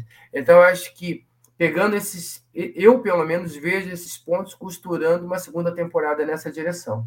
É, eu também acho, Carlão, uma vibe assim, meio a Measure of a Man, né? Isso. É, isso que eu tava pensando, eu ia falar a mesma coisa. Óbvio que não vai ser uma temporada focada nisso, até porque é uma série episódica. Mas como a gente tem um fio condutor que acho que acabou agora, que é o lance do pai que veio vendo o passado dele, e acho que esse pode ser uma segunda temporada, até pra gente ver mais a Una, que foi pouca nessa, nessa primeira. Só para fechar, uh, a gente não comentou nada disso, Nívia, só para fechar aí o que tem para dizer, do que a gente viu, né, da, da Rebecca Romijn. Não, eu acho que ela que ela foi bem, assim, não tinha, a gente ainda não tem tanta coisa assim para para ela, uma, uma uma exigência tão grande assim para ela. Uh, mas dentro do que foi proposto, dentro do que a gente tinha para ela poder trabalhar, eu acho que ela foi muito bem. E acho que ela me convence como uma segunda uh, em comando apesar de não ter evidenciado isso. Mas ao mesmo, é, mas uh, por que, que ela me convence? Porque eu não acho absurdo, às vezes, o ela justamente o pai que fala, olha, vai para lá para fazer essa parte da missão, enquanto eu vou indo para cá para fazer a outra parte. Assim, um, as, é, dependendo, poder, é, se ela estivesse fazendo um trabalho ruim, se essa UNA não estivesse conhecendo, o pai que fala assim, gente meu Deus do céu, não faz isso! Vai todo mundo morrer! Entendeu? Assim, a gente não, não, dá essa impressão. Ela tem, ela passa para a gente, eh, que eu acho que é o mais importante para a gente nessa primeira temporada. Assim, a gente fica lá sabendo da história dela, dessa parte toda que a gente vai, com certeza, vai tocar nessa parte do uh, da, da, melhora genética, do, do que isso quer dizer, da discussão, do measure, possivelmente um measure of a man nesse sentido. Mas a gente, assim, sei lá, eu realmente consigo enxergar nela uma pessoa que com, com liderança, com que inspire os outros e que eu consigo acreditar que a que a Laan tenha essa admiração toda e ao mesmo tempo por isso que ela ficou uh, teve aquele baque, aquela decepção toda quando descobriu a, a, a, história dela, até por causa da, da própria história da, da Laan, né? Então assim, sei lá, eu, eu realmente consigo enxergar essa, enxergar essa mulher que inspira, assim, do tipo, ah, se eu fosse. É, como eu gosto de dizer, quando eu era criança, eu não conseguia ver jornada, porque é, Deep Space Nine chegou aqui bem depois e, e tal. Talvez se eu tivesse assistido quando foi lançada, quando eu tinha 10 anos, talvez eu tivesse enxergado isso na Kira. Mas em jornada eu ainda não tinha encontrado essa mulher, essa é, essa personagem feminina que me dá vontade de brincar de ser ou de querer ser aquela pessoa. E a Una, apesar de, do pouco que ela apareceu, é, eu acho que ela é um pouco dessa, dessa mulher, um pouco desse. Uh, dessa pessoa, essa figura de autoridade que, que, que, inspira. E eu, eu realmente acho que isso também se deve um pouco a um pouco ou muito, não sei ainda mensurar ao trabalho da, da Rebeca. Eu acho que ela não comprometeu em nada e ela passou o que tinha que passar, que era justamente isso. Ela é uma pessoa confiável, ela é uma pessoa uh, que inspira, ela é uma líder e ela é uma pessoa que que está naquela posição não porque simplesmente ela tem essa modificação genética, mas porque ela tem mérito. Não, e assim, só para comentar, assim, é, é, embora eu acho que a gente tem uma vontade de assistir mais, né, tanto a, atriz e, e o personagem, mas se a gente pegar o Fantasma de Alíria, ela manda bem. E esse episódio é muito interessante porque ele, tran ele tranca o, o, o, o Pike e o Spock do planeta, os caras não conseguem fazer nada e quem tem que desenrolar o negócio é ela, né? Então, assim, há um episódio só, mas o episódio quem resolveu o trampo foi ela. Então, assim, ah, e não resolveu só por conta da questão da, da, da melhoria genética. Ela toma decisão, ela faz o que ela tem que fazer, ela ela, ela, ela, ela lidera a tripulação, ela, ela, quando ela tem que dar, quando ela tem que dar dor, ela dá, quando ela tem que tomar decisão difícil, ela toma. Então, assim, em um episódio, deu para perceber do que, que ela é feita. Né? A gente tem ali uma pessoa que, pô, é, ela manda bem no negócio. A gente quer ver mais, sem dúvida alguma. É, muito se deve a Rebeca, né? Exato, exatamente. Total, gente, total. Vamos então começar a falar então aí das outras personagens femininas. Vou falar uma personagem então, por exemplo, que me agrada muito mais que a, que a Una e que eu acho que cumpriu um pouco um papel de primeiro oficial durante as temporadas que a gente fez dizer. Que acho que quem realmente cumpriu foi ela, que é a Laan. A personagem que me deu muito medo quando eu fui conhecer, antes de conhecer ela, porque tinha lá o Laan no Sim, eu fiquei, ai, cara, esse vespeiro aí. Esses jovens. É que eu sou patrulheiro do cânone, né, Carlão? Eu, Salvador, a gente é os patrulheiros do cânone, né? E, mas enfim, depois a gente aborda o lado no dela. Vamos primeiro abordar como é que vocês viram ela. Eu amei ela, acho que ela tem um clima rebelde, né? Ela tem toda aquela vibe muito desconfiada. A gente vê ela dificuldade no primeiro momento de criar laços, né, com as pessoas. E a gente vê todo um desenvolvimento dela. E eu quero pegar um só um, um parênteses que pouca gente pode ter notado foi no último episódio, naquele futuro, a gente vê ela abraçando o pai naquele futuro.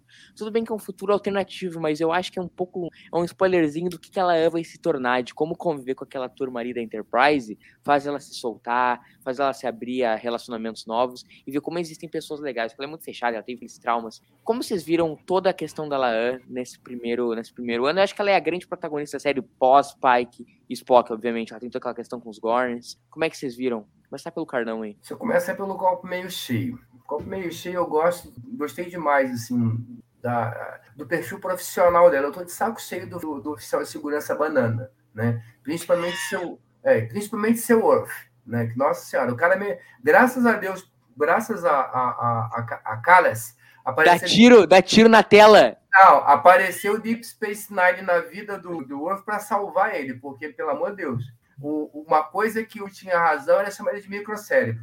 Então, assim, e, e tem um estigma do oficial. O melhor oficial de segurança que esteve na, na, em Jornal da Estrela foi o cara que virou a casaca, virou maqui, né? E o Odo, que é um fundador. Então, assim, é, é, esse, esse estigma, eu acho que a, que a Lan quebrou. Ela é extremamente profissional, ela é boa no que ela faz.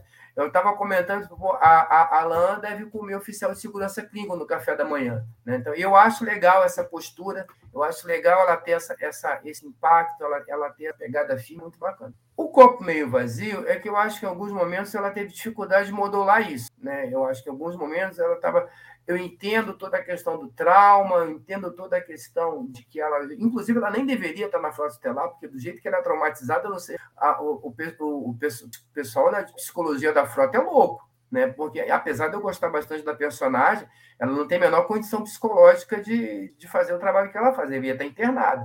Mas já que deixaram, tudo bem.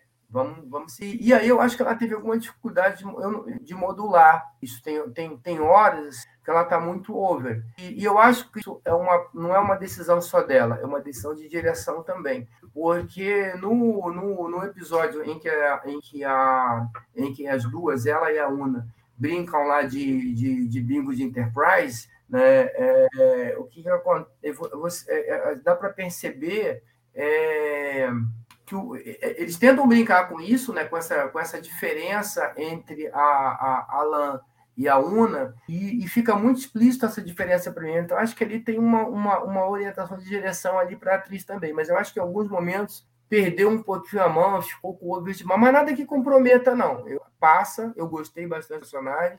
Acho que um ajustezinho a gente não vai ver na temporada, mas no geral o saldo foi bem positivo. Para mim, a melhor segurança da frota até hoje é ela. Ele é oficial de segurança. É, e Nível, tu não acha que ela ocupou assim, um pouco do papel que a UNA ocuparia? Porque é sempre a UNA vazando e sobra a UNA na ponte. Ela, tu acha que ela tá sempre no papel assim, mais de First Officer da nave? Tu acha que no, no papel da trama, não digo no, no. Como é que é a palavra é? Não é anagrama. É anagrama?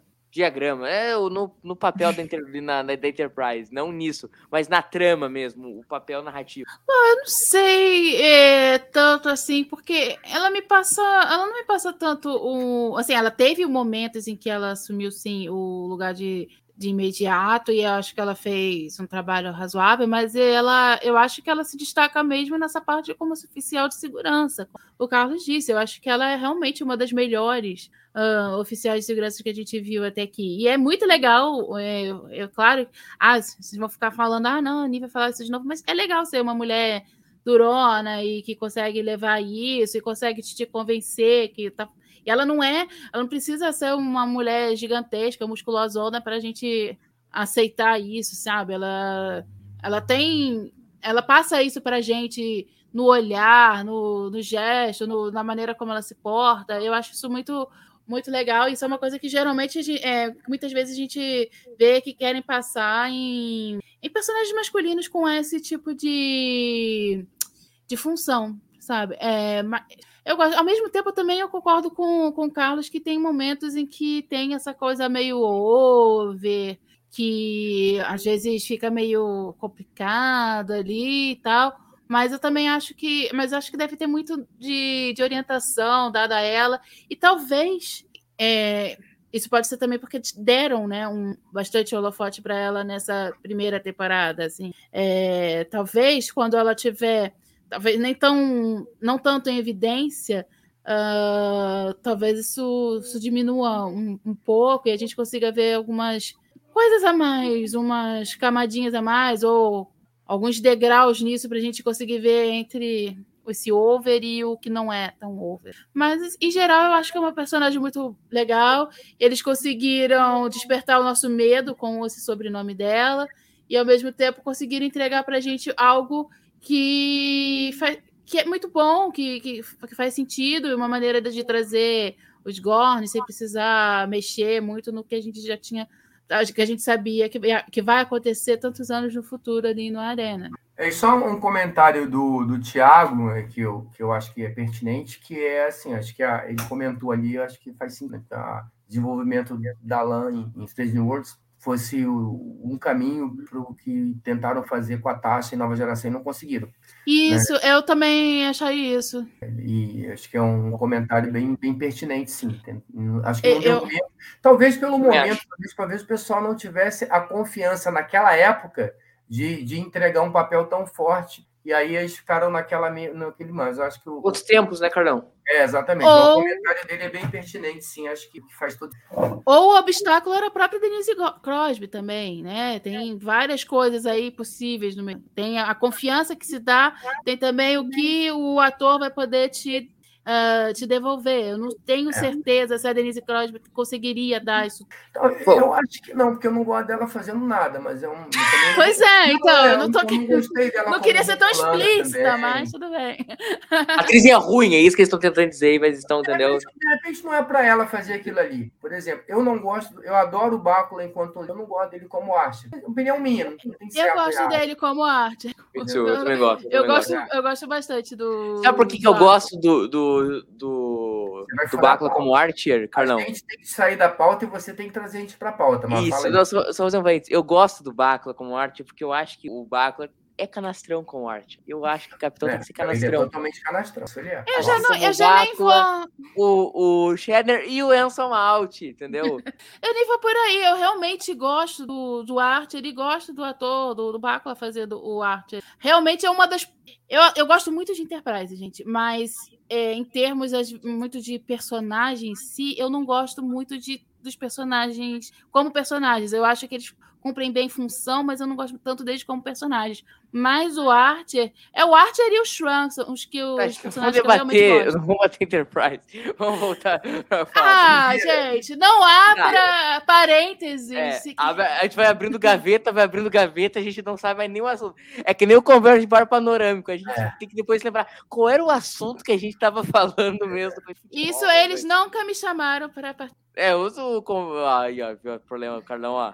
Carlão que cuida dos convidados lá no Conversa de. É que Ah, tem tá É porque o Carlos não gosta de. Ah, é. isso aí. Verdade.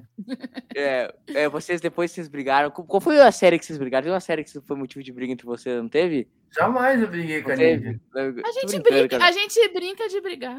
É. Vamos lá, tá brincando, brincando. Voltando a Laan, era a Laan que a gente tava falando, né?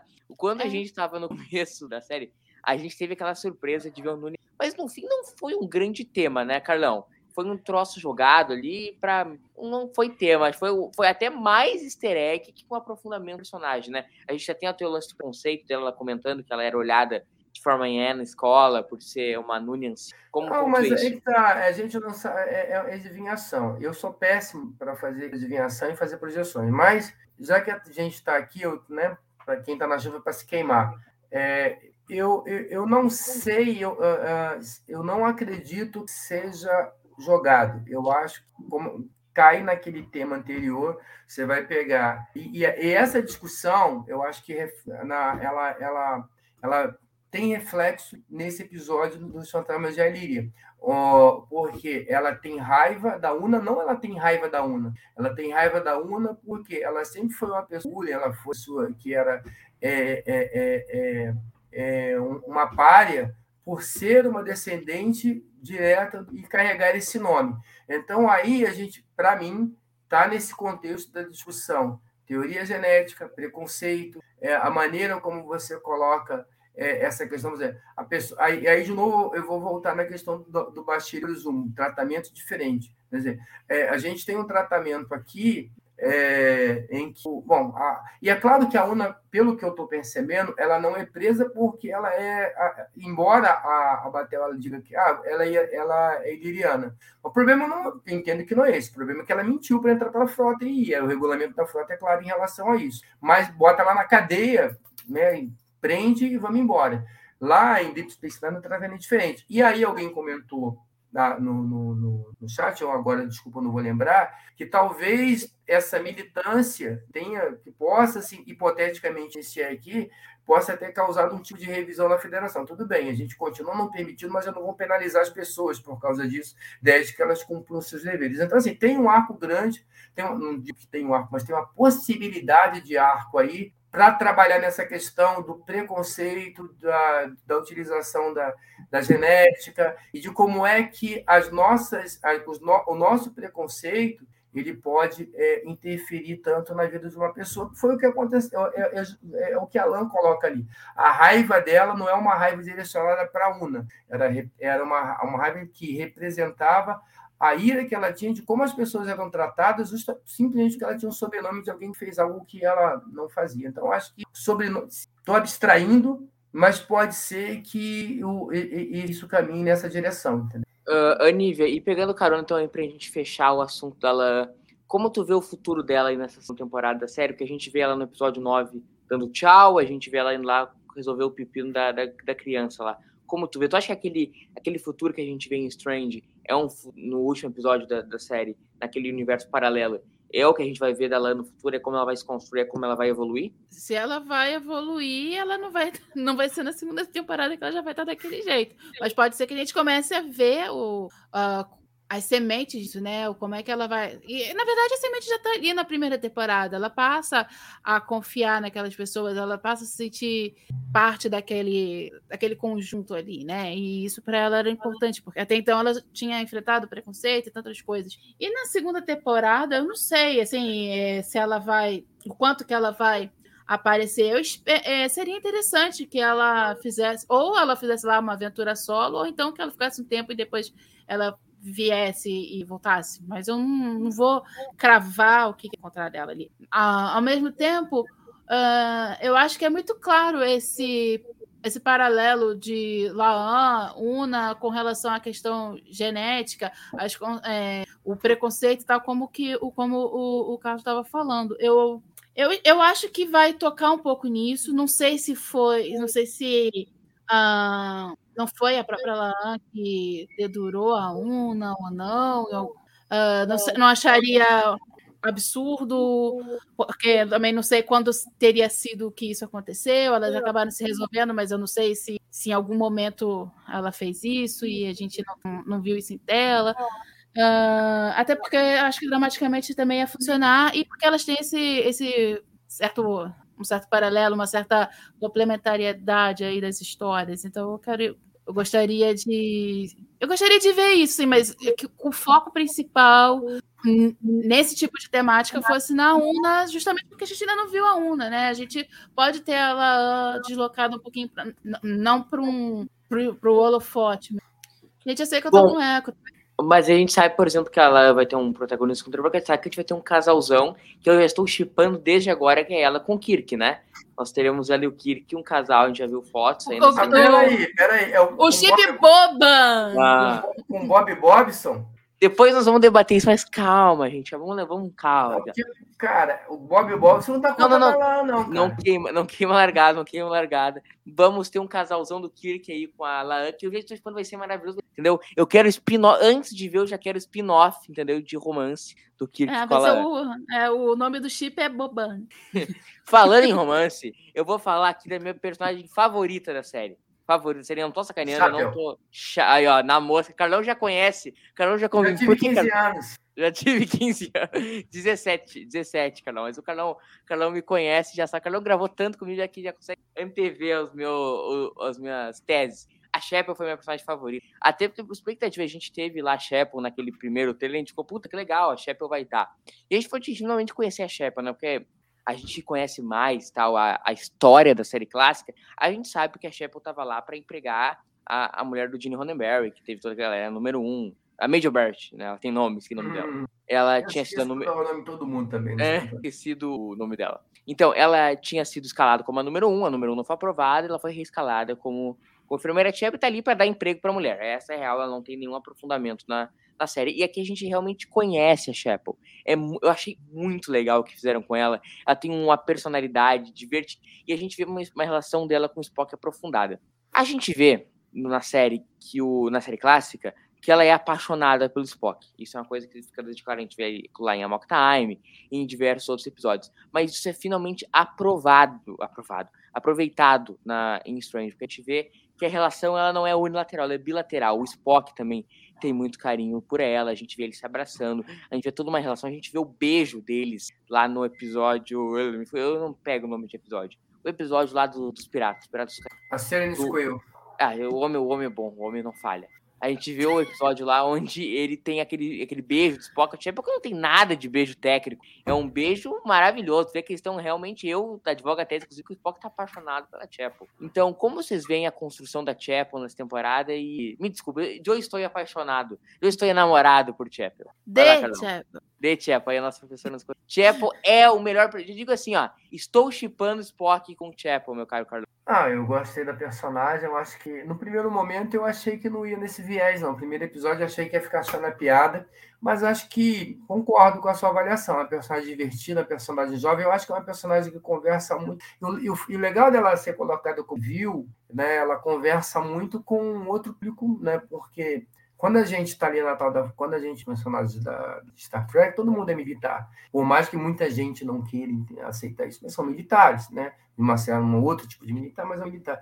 E a Shepard, ela, ela, ela, como ela é civil, ela está meio livre, né? Para para divergir, para devagar em outras, em outras ondas. E ela faz isso muito bem, e a escalação da, da Jess para fazer isso foi muito adequada, porque ela tem esse perfil assim libertário, esse perfil quase que, que anárquico, né? E, e, e, e, ao mesmo tempo que passa competência, né? Então, assim, é, então você. Mas, mas, é, mas é, é, é, é, engraçado que, mesmo assim, eu não digo engraçado, engraçado não é a palavra correta, mas talvez uma palavra melhor, porque também ela tem seus momentos também de dúvida e ela né, tá ali meio com, é, é, em dúvida com, com, o caminho que ela toma com relacionamentos e tal, tá toda uma, uma instrução em cima disso. Então, mais uma vez, é uma personagem com a qual você se identifica, porque somos assim, né? Temos principalmente essa questão de relacionamentos e, e pessoas que já tiveram problemas anteriores estão procurando é, é, resolver problemas de seus parceiros. Eu acho que tem muito a ver com, com com o que nós somos como ser humanos, né? E, e, eu acho que ajuda muito na identificação. E acho que acaba todo esse triângulo que foi criado, né? Eu acho que justifica um pouco mais aquilo que a gente viu uh, na em Amok Time. Eu acho que a engenharia reversa do Amok Time é, passa não só pela Tepring, mas passa também pela Chapel.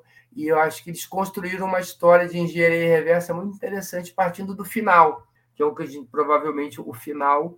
E aí um final envolvendo o T-Spock é, em, em Amok Time, a gente não sabe como é que isso vai, vai seguir. Sim, se esses eventos aí, como é que, como é que isso vai acontecer com, com a Chapel. É, a gente sabe que em Amok Time está todo mundo lá, a Chapel está lá, o Spock está lá. A gente não sabe como é que isso vai seguir, como é que isso vai ser pós Amok Time, se é que vai existir um Amok Time em, em Strange Worlds ou em uma uma eventual próxima série que possa existir um reboot de série clássica. Mas o fato é que a engenharia reversa do que foi feito a partir desses eventos, né, não, a gente teve para trás em questão na série clássica envolvendo o Spock, envolvendo, envolvendo e esse flerte eventual da, da Shepard, eles construíram uma, um, um elemento bem divertido da série. Eu achei bem legal todo o arco, não só a, a maneira não só a personagem, personagem muito legal, a escalação da, da atriz bem feita, mas a maneira como eles usaram todos esses elementos para construir essa história reversa foi muito, muito bacana.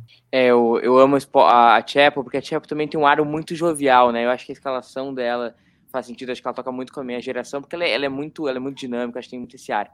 Nívia, como tu enxerga essa participação do, da Chapel e na relação dela com o Spock mesmo? Quem tem um triângulo amoroso ali que o Cardão já queimou, falou ali do, da relação dela com a T'Pring, do dele com a T'Pring. Como tu vê essa relação dela com Spock, porque assim, vai, vai discordar de mim ou concordar. Mas eu vejo muito mais química quando eles estão juntos que a química, por exemplo, do Spock com a T'Pring. A gente vê, por exemplo, aquela cena lá em que o Spock abraça ela no final do nono episódio. Cara, não tem nenhum momento do Spock com a T'Pring daquele jeito. Ela realmente entende os dramas do Spock, ela realmente ama Spock pelo que ele é. Ou como tu enxerga isso? Acho que é bem por aí mesmo. Eu, eu gostei muito da, dessa Chapel. Eu sempre. Uh, Apesar de a gente não ver muito da Chapel na série clássica, eu gostava muito dessa questão de ter a, a Chapel apaixonada pelo Spock, de ter uma humana apaixonada pelo Spock, né? E eu nunca. Assim, eu não, eu não via por que não. Talvez não, não falar um pouco disso, não ter um pouco mais disso. E quando a gente tem isso em Strange New Worlds e, e a relação dela com o Spock, a relação do próprio Spock com a T'Pring, tudo isso está sendo ali ressignificado. A gente está vendo uh, ressignificando o que a gente viu lá, né? Se a gente pega o que a gente está vendo em, em Strange New Worlds e a gente vai reassistir a Mock Time, a gente já encontra um, um, novo significado. A gente sabe tudo o que aconteceu, não vai deixar de, de acontecer do jeito que aconteceu ali, mas a gente consegue colocar mais alguma coisa, mais uma camada. Isso é muito, muito interessante e eu acho que não teria funcionado se, é, se não fosse a escalação da, da, da Jess, né? Isso. Ela é. Sei lá, ela, ela faz essa, essa, essa chapel que, que é tão. É tão interessante isso mesmo. Ela é muito. Tem esse, é, esse ar jovial, essa coisa é, diferente, essa coisa meio rebelde em algumas coisas, mas ao mesmo tempo super competente. Você não, não tem como você duvidar que ela sabe o que está fazendo, e ao mesmo tempo também ela consegue dar um pouco de medo na gente, né? Ela vem com um hipospray na mão, a gente já fica meio assim. É, sei lá, eu, eu sinceramente eu acho que ela foi logo que eu vi uh, a escalação dela, porque eu não conhecia nada, nunca vi o trabalho dela, nem nada, eu só vi, sabia que a, aquela atriz, com aquela roupa, com aquele cabelo, ia ser uh, ia fazer uma Chapel mais jovem. E eu ficava assim, gente, eu não estou enxergando muito isso, né? Eu não estou enxergando isso. Não é só eu não estou enxergando a Chapel da, da Major Barrett, não. Era um, eu não estou enxergando tudo isso que eu sei sobre ela, do. do assim, de, de, é, se apaixonar por esporte, tudo que a gente. O pouco que a gente sabe dela. Mas quando você começa. Mal ela aparece em tela e ela começa a falar alguma coisa, já muda tudo, né? E sei lá, eu espero que também construam legal para a gente conseguir ver como ela sai dessa personagem, desse, com esse jeitão, e chega na, na Chapel que a gente encontrou na, na série clássica. Se bem que ela também não, não era. Ela algumas vezes dava algumas respostas interessantes. É, mas sei lá, eu, eu realmente acho que foi uma ótima escalação. Eu acho que foi uma, uma boa personagem. Eu não, eu não esperaria que a Chapel aparecesse em Strange Worlds, mas eu acho que ela, ela foi daquelas surpresas super agradáveis de personagens legados. E eu espero mesmo que, que a gente veja mais dela, que a gente consiga preencher essa biografia dela, que a gente tem tão pouca coisa. É, foi realmente muito incrível que quanto mais Chapel, melhor aí no futuro de Star Trek. Que, pra felicidade de Murilo. É, troquei. Tro... Agora já tem na minha lista a Daj, a Tereza e agora a Chapel. Entendeu? É um sultão esse menino. É. haja, haja dinheiro pra pagar pensão, hein? ai, ai, quanta bobagem. Carlão, eu esqueci o que eu ia falar. Ah, continuando na enfermaria. Vamos então comentar um outro personagem que tinha sido na série clássica, que é o Mibenga, né? Que teve que ter, o nome trocado aí na dublagem, né? Por motivos meio óbvios. Para Mabenga, eu acho que foi o nome que eles usaram na dublagem. Foi isso, né, Nívia? É. É, porque, né, não tinha muito outro solução. Ele é um personagem que é, foi introduzido em A Private Little War, um episódio que eu essa semana para gravar o Cérebro Spock, que foi um personagem feito que os caras gostaram muito na série clássica, na época tinha até o projeto de fazer um spin-off numa nave médica com ele, que obviamente não foi para frente, mas é um personagem que foi criado na série clássica, mas que era basicamente uma página em branco pra gente ver aqui na série.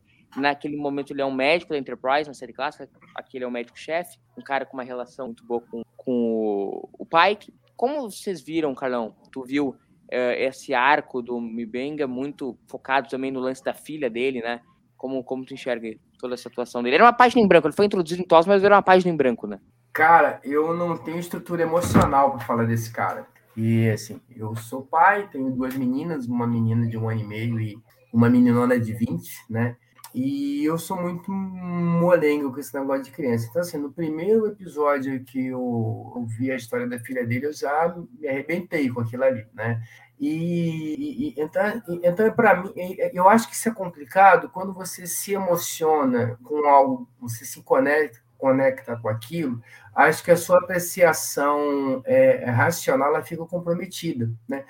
Posto isso, que eu posso estar é, emocionalmente comprometido, né? Tô sem meu colinar foi pro saco. Eu, eu é um episódio, um personagem que eu que eu, que eu acabei. Eu, talvez fosse personagem que eu tivesse mais reservas. Não sei. Eu acho que o tom de voz dele, essa voz dele rouca, talvez me incomode um pouco, talvez isso. Mas. É, ou talvez porque eu tivesse a, a, a, a no meu subconsciente a, a, a intenção de. Ou a intenção não, talvez achasse que ia ver o boss de, de The Cage, do The Cage original, não sei.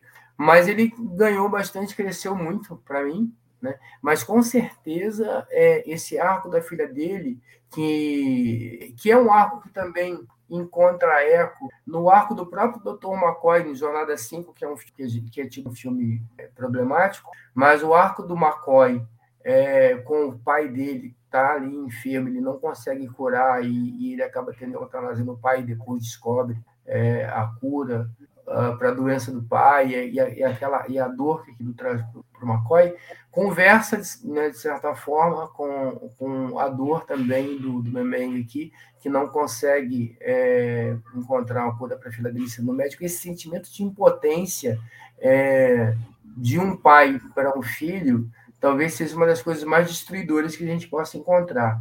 E ele consegue passar isso, né, e eventualmente eu acho que o, o, o roteiro ele, ele, ele coloca, né, inclusive em, Fantasmas de Líria, ele acaba colocando a nave em risco por causa disso, e, e depois tem que, né, a gente vai chegar no, no episódio, no episódio né, consegue a filha dele consegue, de certa forma, uma cura, né? a gente deve falar um pouco. Então, acho que por tudo isso, por esse arco emocional todo que ele que conseguiu construir, e para mim, pelo menos, ele conseguiu construir, é, é um, talvez um dos personagens mais queridos para mim. Um personagem que talvez tenha um, um, um viés muito pessoal, a pessoa com quem eu, eu tenho uma empatia muito grande por conta desse, desse, dessa relação que ele tem com a filha dele e, e dessa, desse sentimento de impotência que um, que um pai sofre para o filho. Então, mais uma vez, eu acho que a, a série ela acerta, o roteiro acerta, a produção acerta, quando ela traz elementos da vida real, de uma hipotética vida real. Claro que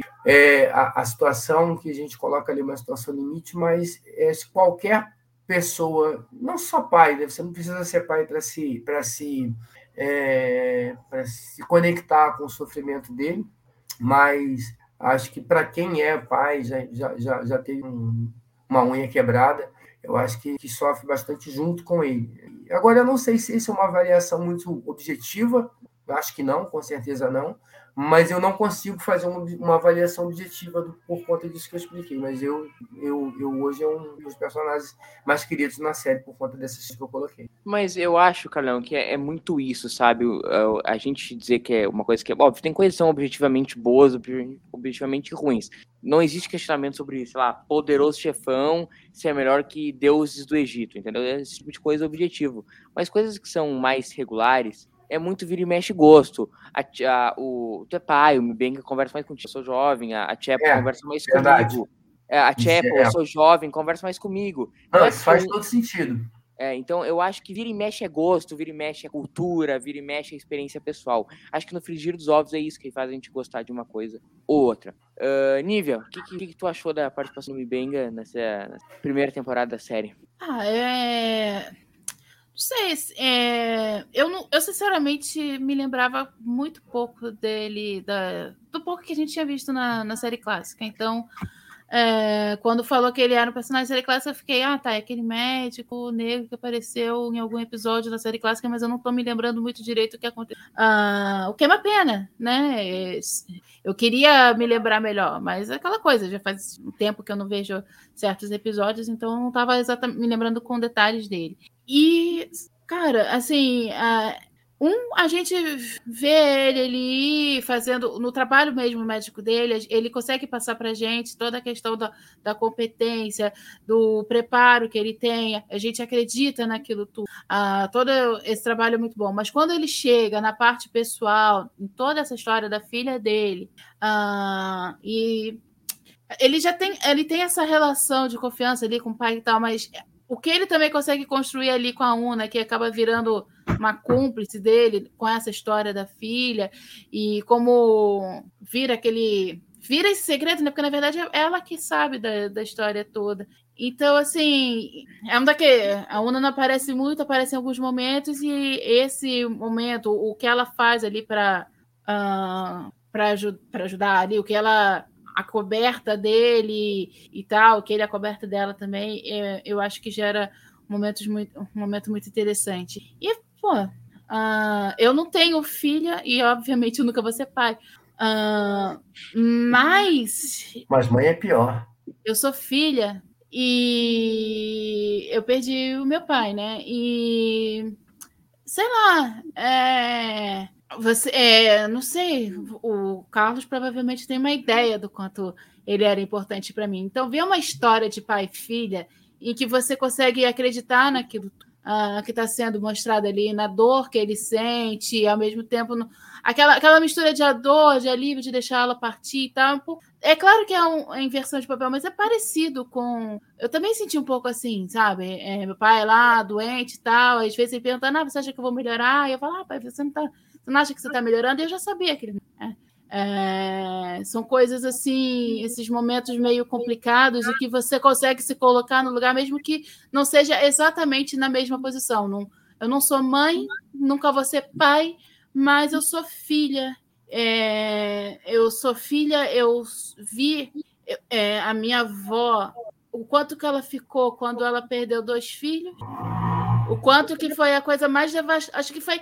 Se alguém me perguntar qual é a imagem de uma pessoa devastada pela dor, foi quando foi a minha avó com a quando ficou sabendo da morte do meu tio, que foi num acidente de avião, assim, foi que ninguém esperava, não foi? Meu pai estava doente, então assim, não é que ela ninguém queria, mas era uma coisa que você vai esperando, né? Não tem como você fugir. Mas eu vi o, o quanto ela ficou destroçada naquilo ali com o meu com o meu tio. Então é, é impossível eu não é, me emocionar com a história do, do Mbenga, apesar de eu não ser, eu não, eu não vou ser pai. Uh, provavelmente eu não vou ser mãe, já não vou, dificilmente eu vou, vou ter filho.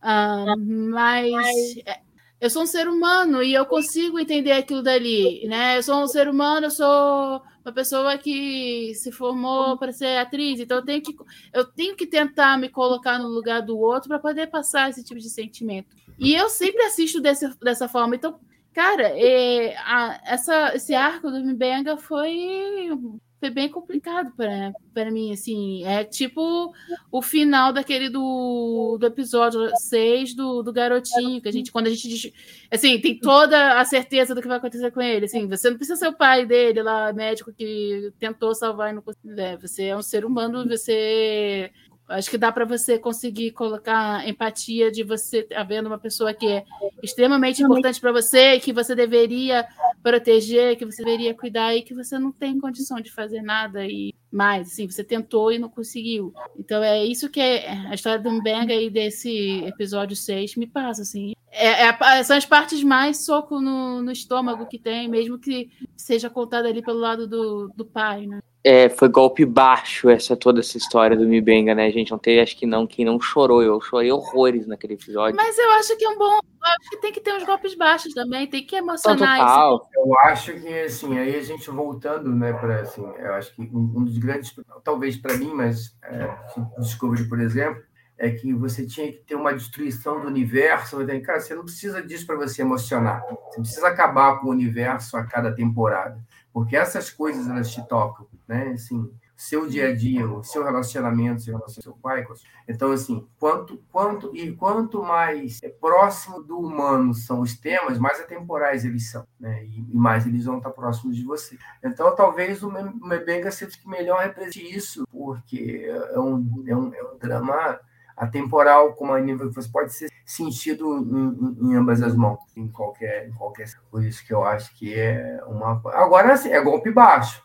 Assim, eu, eu, eu, eu embarco, você colocou uma criança no meio do negócio, eu já comprei a história. Né? E se tiver final feliz, então eu compro mais a história ainda, né? Então, e não foi é... só uma criança que sofreu na cena. É, o, o Carlão, e esses episódios que são atemporais são justamente esses que não vão ter destruição do universo. Acho que Discovery Sim. não consegue entender isso. A gente pega episódios como A Cidade de Eternidade, que eu acho que é um consenso, que é o melhor episódio da série clássica, não tem um tiro no episódio inteiro. Uh, The Inner Light, que é tido como um dos melhores episódios de TNG, os caras não dão um tiro. Uh, Real Life em Voyager. A gente tem um episódio que aí eu queria citar por último, porque eu acho que tem muito eco desse episódio na, no arco do Mibenga, que é o Easter, eu acho que tem vários ecos parecidos. Cara, não precisa dar um tiro para fazer a gente chorar, não precisa falar sobre pode dar um quando, mas não, claro que não. Os dramas, eles, na verdade, são muito mais próximos pra gente. O que eu tô querendo dizer é que Tom precisa toda temporada discutir o espaço-tempo e o destino do universo está em jogo nessa batalha, entendeu? Acho que às vezes Discovery tem um pouco desse... E acho que Star Trek tá reaprendendo a fazer esses arcos temporais muito com o Mibenga. Vamos debater rapidinho, antes de debater dois personagens bem importantes, a assim, de bate pronto. O que vocês acharam da, da Tenente Ortega, que tá ali mais, né? É a nossa uh, timoeira da nave, ela é uma personagem muito divertida, muito legal, mas que é grande protagonismo da temporada.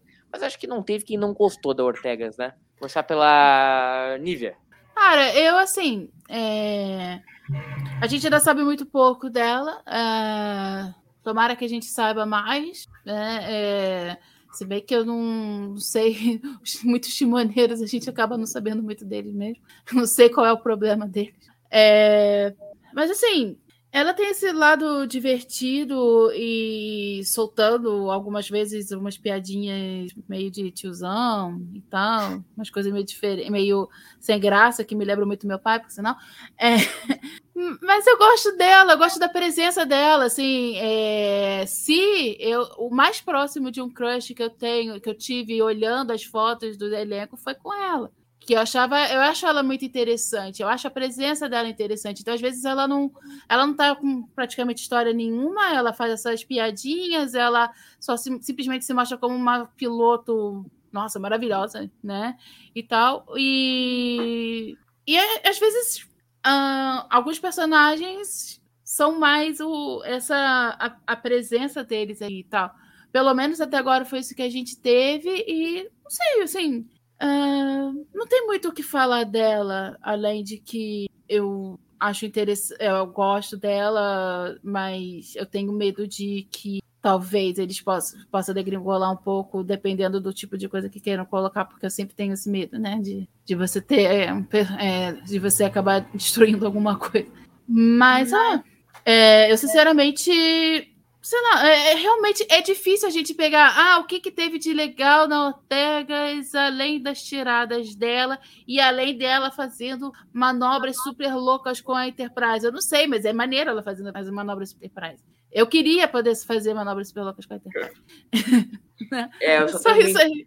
É, é isso que dá pra falar dela eu também tenho esse medo, que eu acho que ela tem um alívio cômico muito legal, mas eu tenho medo que esse alívio cômico, acho que às vezes ele periga passar do ponto, acho que às vezes ela faz piada nos momentos tensos, e eu, eu acho que ele tem que saber dosar bem.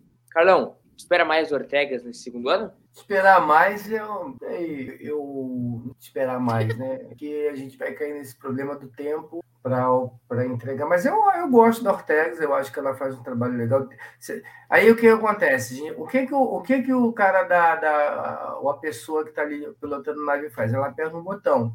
Ela aperta um botão que não existe uma nave, uma, uma, uma nave hipotética. Então, na verdade, ela não está fazendo. Então, assim, é, é, é, a gente via lá a série clássica, o Sul é um grande piloto. Por quê? Ele apertava um botão e anda. Uh, na, na, nova geração, acho que não tinha um pouco isso. Voyager, o Pérez era o cara, uma, daí, né? Mas em Voyager, de vez em quando, você ainda tinha alguns episódios que, não, beleza, o cara tem que pousar a nave.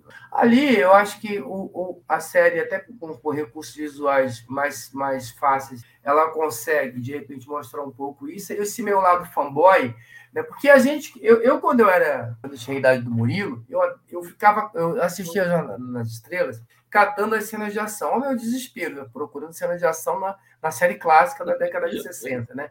E, e eu adorava essa quando tinha um phaser disparando e tal. E isso eles. Então, assim, vai ter gente que vai. Né? Então, tem, vai, vai ter gente que vai super se identificar com a pessoa que é o puta piloto da Enterprise, que faz manobras muito radicais e tal. Então, isso faz parte e você está na ponte e, e, utilizar essas pessoas justamente para isso, ou para um alívio cômico, para fazer uma pontuação em determinado momento, para ser âncora de uma piada.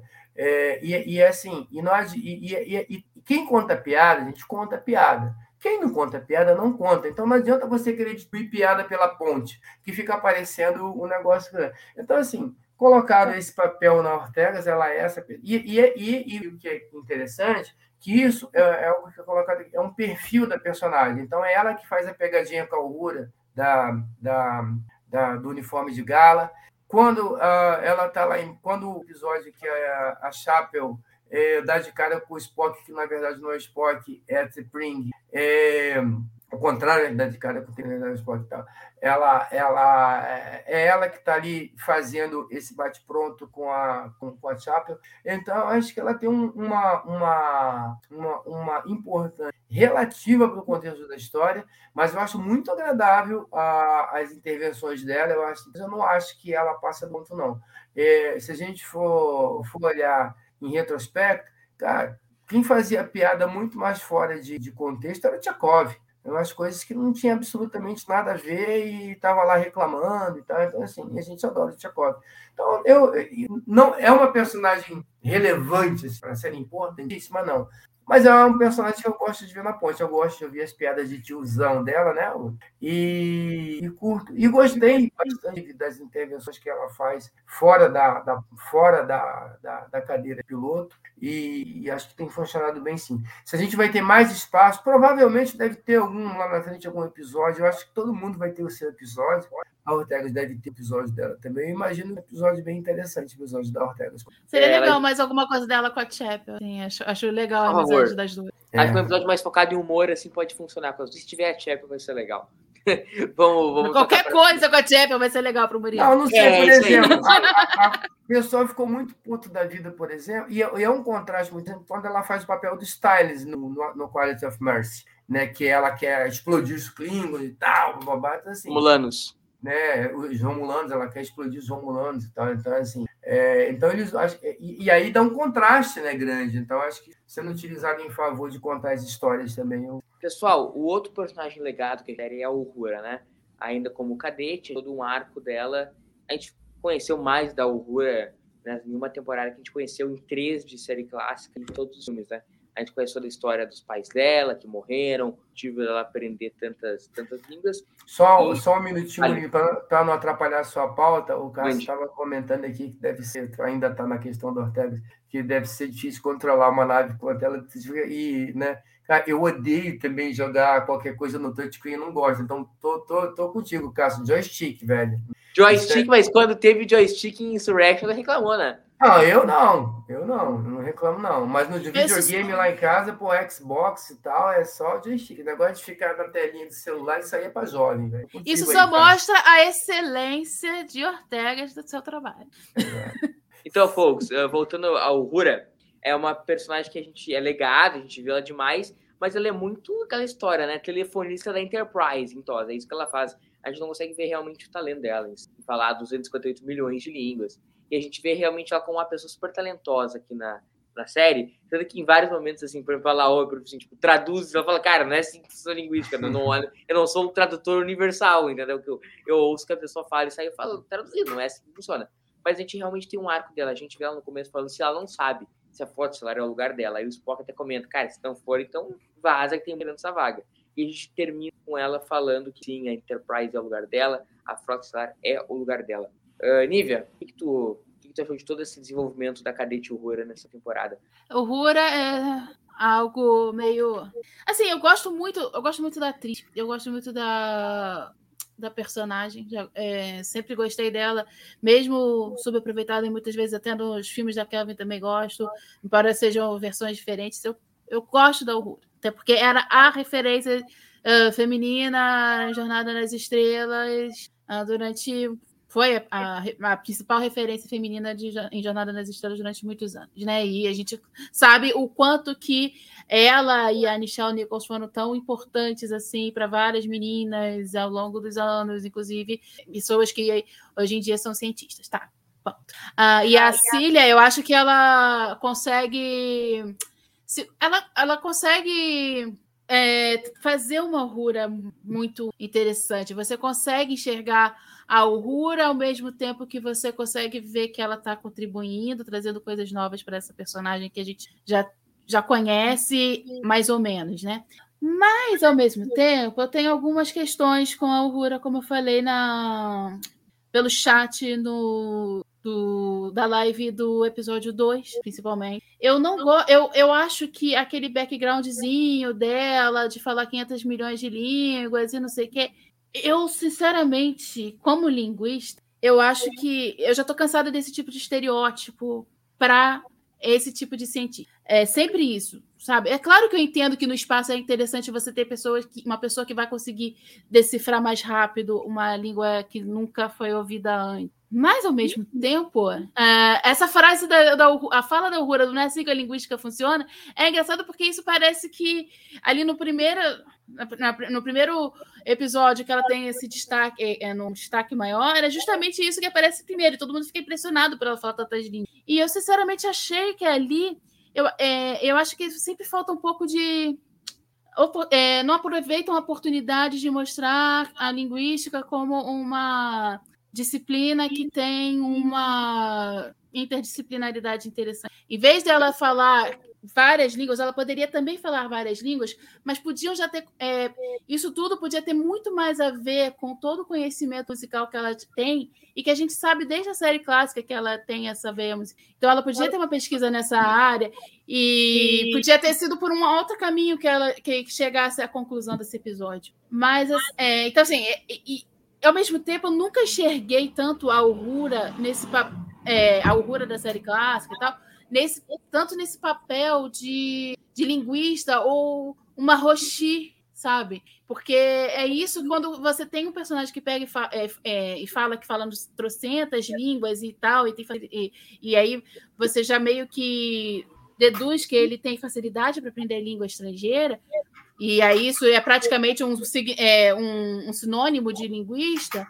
É, isso não é tão legal, assim, eu, eu acho que, que poderia ter mostrado por um, por um outro caminho. Mas a história que contam dela, essa história dos pais, é, da morte dos pais, essa coisa dela não tá, ela não querer tanto fazer parte da academia, uh, da academia, ela não, ser, ela não tem esse objetivo de seguir a carreira na, na frota estelar, de ela não saber exatamente qual é o lugar dela. Eu acho isso muito legal, porque isso também mostra é, ajuda também a caracterizar, a caracterizar, ela como uma pessoa muito jovem, né? E então essa parte eu acho muito legal. Mas eu acho que podiam ter abordado essa parte, mesmo dela, ela podia ter aprendido as várias línguas do país dela por uma outra via. Poderia, assim, ela querer falar aquelas línguas todas para poder se comunicar com as pessoas diretamente, isso é legal. Mas isso ali impressionar e todo mundo ficar numa de ah, é por isso que ela é uma linguista, não sei o quê, como foi apresentado ali, me lembrou um pouco da, da Roshi. E isso a gente já teve na Roshi e a gente tem vários outros, é, várias outras representações de linguistas em ficção científica. Então, isso é uma coisa que já fico cansada. Mas, como eu disse, a, mas ao mesmo tempo ela é uma ótima atriz, ela faz uma Uhura muito legal. Eu consigo enxergar a, a Uhura que eu, que eu, que eu tinha e com alguma coisa, com coisas novas que estão sendo trazidas pela, pela Cília. Eu, é, é, é, isso, sabe? Assim, eu, eu gosto, mas eu, de início, ali, quando começou com essa história das línguas e fica falando muito já ah, linguista e tal, é, isso me incomodou porque eu sempre enxerguei a Uhura mais como uma oficial de ciências, mais para uma área mais técnica, uma uma pegada um pouco mais técnica, que eu acho que também é legal de se mostrar outras coisas. Mas é óbvio que eu também acho legal falar sobre linguística. Ah, sei lá, é, é isso. É, é, legal a gente ver ela não só como a telefonista e ela mostrar que ela poderia, de uma certa forma, ela poderia estar em qualquer outra parte da nave. Ela, se, ela vai bem no, na rotação dela. A gente vê, ela consegue fazer coisas legais na engenharia, ela consegue fazer coisas legais na, na segurança, talvez não pelo meio, é, pelos meios que essas pessoas fariam, mas por uma outra de outras formas. Então, é, isso é legal também, né? Mostrar que, que uma pessoa que tem essa inclinação para esse tipo, para humanas, para línguas e tal, também tem a capacidade de trabalhar com outros tipos de coisa. E é, é assim, é, é, isso. Eu acho que poderiam ter enriquecido mais a Uhura colocando algumas coisas a mais ali que eu acho que fariam bem e que já estavam e que poderiam ser pinceladas ali do que a gente tem no futuro, fazendo uma coisa mais coe... é, não coesa, mas assim, uma coisa mais interessante e diferente do que a gente costuma ter. E, e pessoal, não dá para falar do arco da Uhura nessa, nessa primeira temporada sem falar no Hammer. O Hammer é tido como um mentor dela durante toda essa primeira temporada da série. A gente vê o Hammer ensinando coisas pra ela. Depois, qual que é aquele episódio? Eu não, não vou lembrar, o, como eu não lembrei de nenhum nessa, nessa live. O que eles ficam presos lá na engenharia. Que eles ficam presos lá na engenharia. Ah, ainda bem não lembro, não. Ah, whatever, gente... no episódio. O... É, nós estamos muito personagens da série clássica. É, nós estamos com... a gente tá com amnésia. O... É que aí depois que não teve a reforma. O, não foi o momento Mori? Não. Não é, não é o do Gordon? Não, o momento Mori é dos Gorns, não é? Então, é esse mesmo. É ah, então, mesmo. whatever. É isso, o... é porque eles ficam presos na engenharia e aí o, o, o, o pai que ele usa lá, joga lá a bomba lá, não é a bomba, joga lá o filtro que estava na área de carga. Esse mesmo momento, Maurício, na, na área de carga. É, isso aí. Então, esse episódio aí que ele fala muito sobre a vida e fala muito de propósito, né? A gente acorda cedo de manhã, porque a gente faz isso, porque a gente faz aquilo. Qual é o motivo pra gente. Eu acho que era uma coisa que tava faltando cura. E o Hammer mostra isso, ele fala isso no episódio e demonstra isso no episódio 9, que é o mais um episódio dos Gorns, que é o episódio que a gente perde o Hammer na série, que a, a Hura, a Uhura ele entende por que, que ela está na Focelar e o que, que ela tem o dever dela, e mais importante que o senso de dever ainda, de propósito, por que ela acorda, ou por que, que ela vive. O Hammer foi muito importante para o desenvolvimento da, da Uhura, né, Carlão? Eu acho que ele estava ali mais para isso. O Hammer é muito sobre isso, né, Carlão? Tá ali para para levantar a bola para cortar, né? É, é engraçado porque assim, eu acho que sim, mas por outro lado também, eu acho que é, o, o trabalho do Hammer meio que justifica a existência do Hammer. Né? Então, porque assim, quando o Hammer chega na, na, na, na Enterprise, eu, né? o que esse cara vai fazer aqui? Até porque pô, o cara tá no lugar do Scott e tal. Scott ali é, é a série clássica, é a, é a, é a pré-série clássica mas a gente tem um carinho, né? A gente que é fã da série clássica do Scott, então há um, é, é, é, são desses esses personagens difíceis de fazer, porque ou você faz muito diferente ou você faz muito igual, qual que é a escolha correta, você não sabe. E vem o Hammer, a gente não sabe muito bem, eu acho que o Hammer é outro personagem toca bastante no, na questão do preconceito, é, por conta da, do fato de ser cego, mas é, é, é interessante porque é justamente a pessoa que tem a maior sensibilidade dentro da nave é, para perceber essa questão da Uhura. Concordo com você, a caminhada da Uhura passa por, mas a caminhada dos dois elas, elas correm em paralelo, né?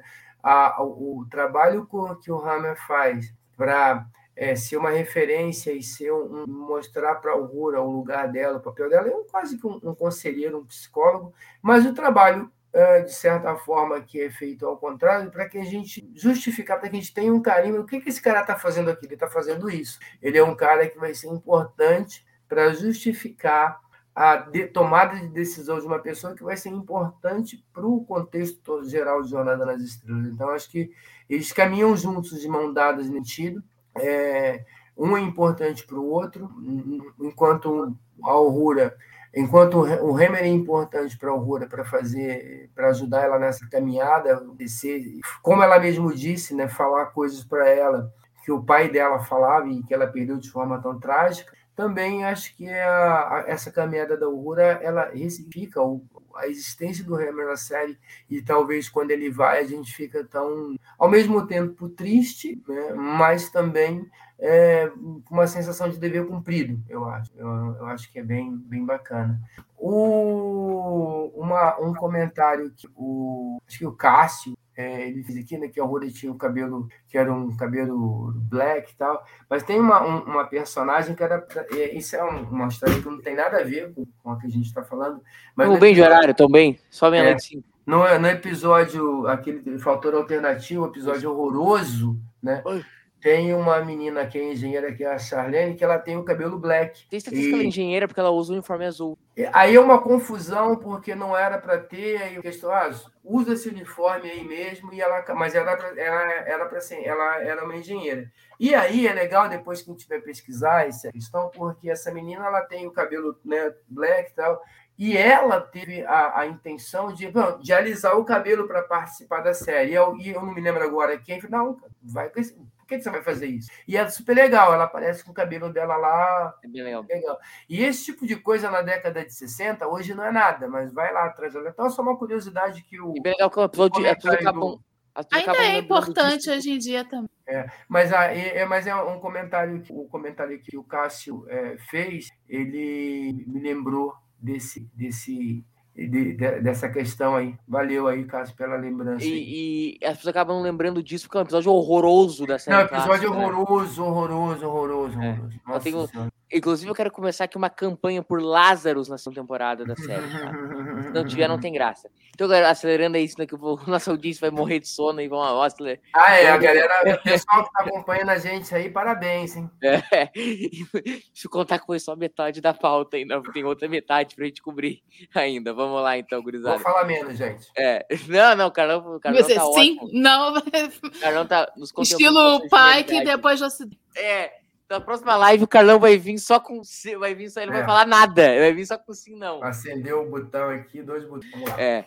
Ô, gurizada, os grandes vilões, não em termos de arco, mas em quantidade mesmo, dessa temporada são os Gorns, né? A gente parece que o Akiva Goldsman tem uma fixação nos Gorns, a gente vê eles realmente aparecendo bastante. Eu, como um um membro, não presidente, porque presidente é o boss Salvador Nogueira, né? mas lá na diretoria do, da Associação dos Patrulheiros do Cânone, quando toca em Gorn, a gente fica, oh, meu Deus, os caras vão cagar o Cânone, meu Deus do céu, Jesus. Não cagaram ainda, mas ali no nono episódio eles passaram ali. Como vocês veem essa introdução dos Gorns nessa temporada? Eu, pessoalmente, apesar de morrer de medo deles destruir o Cânone, Eu achei os dois melhores episódios da temporada. Primeiro, o Momento Mori e o nono episódio também. Achei os melhores episódios da temporada. Eu amei os Gorns. Carlão, o que, que você achou desses vilões da primeira temporada? Se realmente eu tô certo, se eles são os vilões da temporada. Ah, duas coisas. Uma coisa, eu não sou patrulheiro do Canon, não. Eu acho que se a gente fosse basear no, no Canon de a gente não escreve mais nada, porque é uma coisa de retalhos. Mas acho que você tem que ter um mínimo. Né? Também não dá para você né, jogar tudo pelo, pelo alto. E eu acho que essa coisa do Gorn, ela cruzou essa fronteira. Acho que o primeiro episódio em que você descobre que a Lan foi numa nave e tal, beleza. Acho que ela não conflita tanto com a questão não o primeiro episódio, mas o primeiro episódio que você toca na questão dos Gorns, né? Ele não, não, não, não, não ele não é, cruza tanto, ele não, não, não critica tanto essa, essa a questão do cânone. Tudo bem. Mas aí você já tem um, aí você tem um outro episódio que os caras atacam uma nave da, da Federação, fazem uma, faz uma emboscada e, e parte pro pau, fica caçando uma nave da Federação, uma nave da Frota Estelar. Cara, isso não é pouco. E aí depois você tem outro episódio, você, na, na, na soma de todos os medos, né, mas, é, a gente descobre que os Gorns eles são conhecidos, e não só são conhecidos, como eles caçam humanos para serem repositórios para virar o, para poder depositar o cara isso é quase uma guerra galáctica então esse tipo de coisa não dá para você chegar lá na frente e ficar em toys então acho e aí tudo bem vá lá dá para se contar uma história legal os são legais umas bacanas só que aí tem um outro problema que aí você começa aí vira um, é, é, tudo bem, tem 10 temporadas, não dá para você ter vilão toda hora. Mas aí começa a aparecer Gorn para tudo quanto é lado. Né? Então, você cruza, cruza a esquina, aparece um Gorn. Abre a gaveta, tem um Gorn. Cai uma nave, tem um Gorn. Todo Gorn para tudo quanto é lado. Aí é a tal da do universo pequeno ao contrário. A gente reclamava que tudo que acontecia, acontecia na Terra. E agora tudo que acontece, acontece com Gorn. Então, eu acho que é. Então, assim, então eu acho que é, é passou um pouco do ponto essa questão. A, a, a, questão do Gorn em si, eu acho que ele quase, tirando essa. Para mim, a, o excesso acaba conflitando com o Canon, tá? No começo não, mas o excesso sim. O excesso, ao, tirando aqueles, mesmo fora da questão do Canon, é um excesso, né? toda hora tem Gorn tudo quanto é lado, Cara, e aí o último, o episódio em que eles caem no planeta, eu fico imaginando como é que aquelas criaturinhas que ficaram rolando lá, alguns bichinhos, se transformam em capitão de nave estelar, constroem nave, sai por aí, tá, muito, né, é, é acreditar em muita coisa. Precisa ter muita suspensão de descrença. Dá para acreditar? Dá, mas eu acho que eles erraram, para mim, eles erraram um pouco, é muito interessante. As histórias são ótimas, as histórias. Eu só. A, a última história, a história que caem na, no planeta, para mim tem um problema que aquilo ali é, é o Alien reescrito. Então, assim, quem viu Alien 1 e Alien 2, eu acho que todo mundo que está aqui viu, cara pegou Alien 1, pegou a menininha do Alien 2, juntou os e vamos fazer aqui o episódio de Star Trek. Né? Tem toda uma questão envolvendo a lã, passa um pouquinho ali pela, pela, pela, pela, pelo arco da, da Aurora com, com Hammer, é, o desfecho do Hammer ali, então tem passa um pouquinho pela questão do Bemega também com a filha. Eu acho que essas coisas elas acabam sendo episódios mas eu acho que é too much Gorn para pouco episódio e para mim passou no ponto. Os episódios, esse eu achei meio mais ou menos, porque para mim é, é copo em peixe diário, então você olha, pô, tá, até os bichinhos saindo da barriga dos caras tudo igual. É, os outros dois são muito bons, mas eu achei que. Mas são dois, Carlão? São dois só? Não, mas tem um primeiro episódio que ela já toca no assunto Gorn, tá? Ah, sim. É, não tem um episódio gore, mas tem episódios que elas já tocam. A, a, a se você tem uma menção, depois você tem dois episódios. Entendi. É... Carlão, eu acho assim, duas coisas. E, Primeiro. Cara, se você tem uma raça que está caçando gente da federação para botar ovo, não dá para dizer lá na frente que, cara, esses caras são. são é, eles, eles são quase os bordos da, da, da, da, do Strange New Worlds. Eu acho assim, eu vi a Arena depois e o Salvador, que também é patrulha Arena. Eu acho que passa raspando, tá? Passa raspando a primeira temporada de Strange, mas vai. O que eles não podem é continuar enfiando o Gorn na segunda, segunda terceira temporada. Senão aí não tem mais que a gente ficar fazendo pra, pra ficar. Nós estamos que nem uns loucos amarrando o câmera, mas acho que eles estão no limite. E dois, tudo bem, eu também acho que descrença. Cara, mas eu acho que as duas histórias são tão boas, tão boas, cara, que vale. O Memento Mori, eu acho que é um episódio incrível, assim, quase irretocável. E o nono episódio falou que não gostou tanto é muito chupado de Alien. Eu adorei, é um dos episódios favoritos da temporada.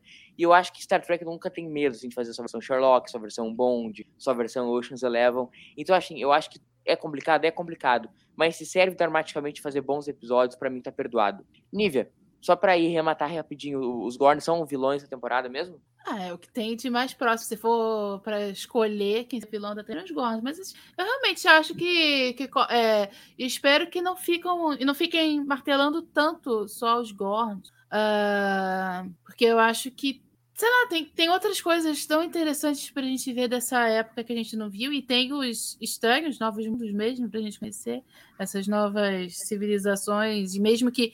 Uh, para gente, talvez, é, que já viu coisas mais para frente, não sejam tão novas, mas talvez um início de, de relação com elas e se, sendo ou não vilãs, que, sei lá, eu, eu acho que foi legal. Os dois episódios são, são bons. Eu tenho algum. Eu tenho eu não gostei tanto assim do. Quer dizer, não é que eu não gostei tanto. Eu tenho algumas questões ali com o, com o 9, com o, com o episódio 9, com, com, com, com, principalmente com essa parte do, do Hammer, assim, ele não, ele não funcionou tão bem comigo, não.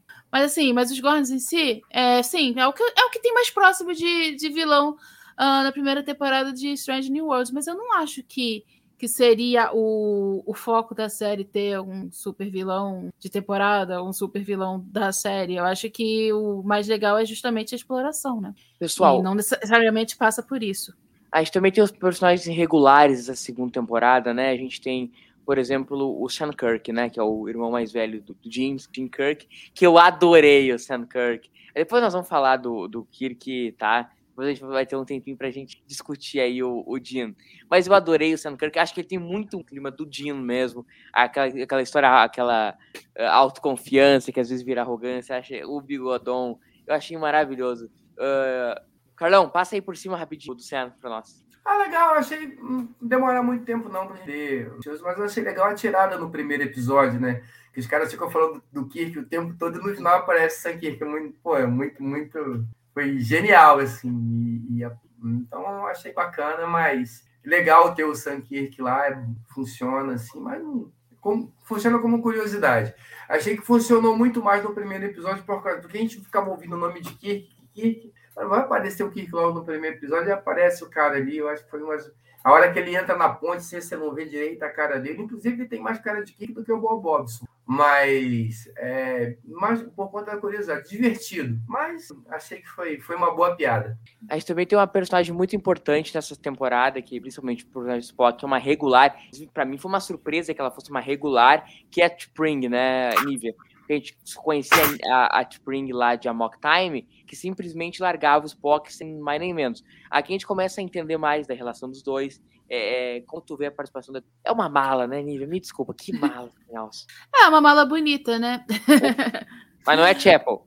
Tá, não é Ortegas pra mim também. É, mas assim, é... cara, eu, eu acho interessante a gente saber um pouco mais desse relacionamento, até para essa ressignificação que eu já tinha falado antes de Amok Time. Eu acho que, que isso sempre ajuda, né? A gente já tem aquilo lá na frente e a gente agora tem uma, toda uma construção que ajuda a, que nos ajuda a olhar para aquilo de uma maneira um pouco diferente. Ah, eu, eu acho. Então eu acho legal, é interessante mostrar, já que o Spock tem um, essa noiva aí há tanto tempo, e, e que ela este, é, que em algum momento ela esteve ou quis estar mais presente ali na vida dele.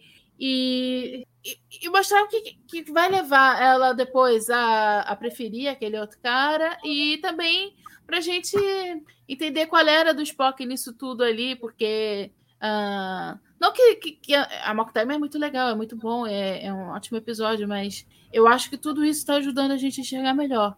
A, a, a atriz em si, eu acho ela bonita, a personagem, você falou, é meio mala, mas assim, não acho excepcional, tanto aquele. O, o Spock Amok, eu gostei bastante do Ethan Peck. A parte dela fazendo ele, eu achei eu achei que teve. É, o que eu gostei foi de ver todo o esforço em fazer aquilo dali, mas não necessariamente eu uh, comprei totalmente. Mas eu acho que. Mas eu acho legal ver o esforço dela ali E, e assim, não compromete nem um pouco, acho que fica, fica interessante. Mas é isso, assim, que eu posso falar mais do Spring. Não, não Isso aí, eu, eu, eu sou contra, porque eu sou Team, sou Team Chapel na relação com. Eu chipo Spock e Chapel. Também. vamos, vamos falar então das tramas que essa segunda temporada, essa primeira temporada deixou em aberto pra gente ter na segunda. A maior delas, é claro, o nosso querido Cybok, o irmão do, do Mr. Spock, a gente é introduzido lá no episódio, assim, no, tô dando horário, tô começando a me perder nas palavras, no, no Star Trek V, que é o filme que eu acho que gosta eu e o Shatter, são as duas pessoas no mundo que gostam de Star Trek Eu não desgosto, não. Acho legal. Eu, eu adoro Star Trek V, eu acho que ele tem uma relação muito legal dos personagens, do trio, É, isso é legal. principalmente. É, então, mas não vamos debater isso, então a gente vai a 8 horas de live. É, né, Carlão? O, eu gosto muito do filme, então a gente tem o Cyborg, eles são ali no finalzinho do episódio 8, 7, 8, sei lá. Do... Cyborg, O dos piratas. The Seren Squill. Puta, o, o Carlão tá uma enciclopédia hoje, impressionante. Ele não é um personagem de, O da Carlão série. invocou Penteriche hoje, impressionante. Mas, enfim, o... a gente tem a introdução dele, que a Spock comentando, né, pra, pra Shepard, toda a história do, do irmão dele, que era uma coisa complicada, e a gente tem aquela ser lançada, que obviamente não foi de graça, obviamente vai ser um tema dessa temporada. Carlão, eu não esperava isso, não sei se tu esperava, isso tá no teu momento enciclopédico, pode esperado.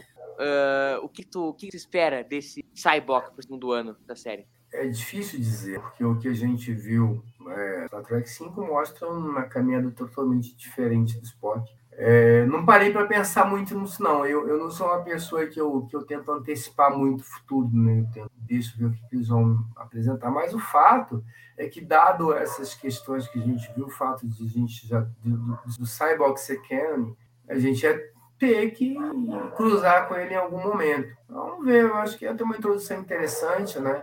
E acho que o fato dele também é, ter uma relação com a Capitã Angel, que apesar de eu não ter gostado muito da Serena School, eu achei um episódio meio mediano, assim, mas a personagem é maravilhosa, né? Eu acho. Imagina esse casal, né, cara, assim, é, é, singrando espaço aí e criando problemas aí para a federação. Então, estou curioso para ver como é se vai ser isso, né? Se a gente vai ter Captain Angel e Cyborg.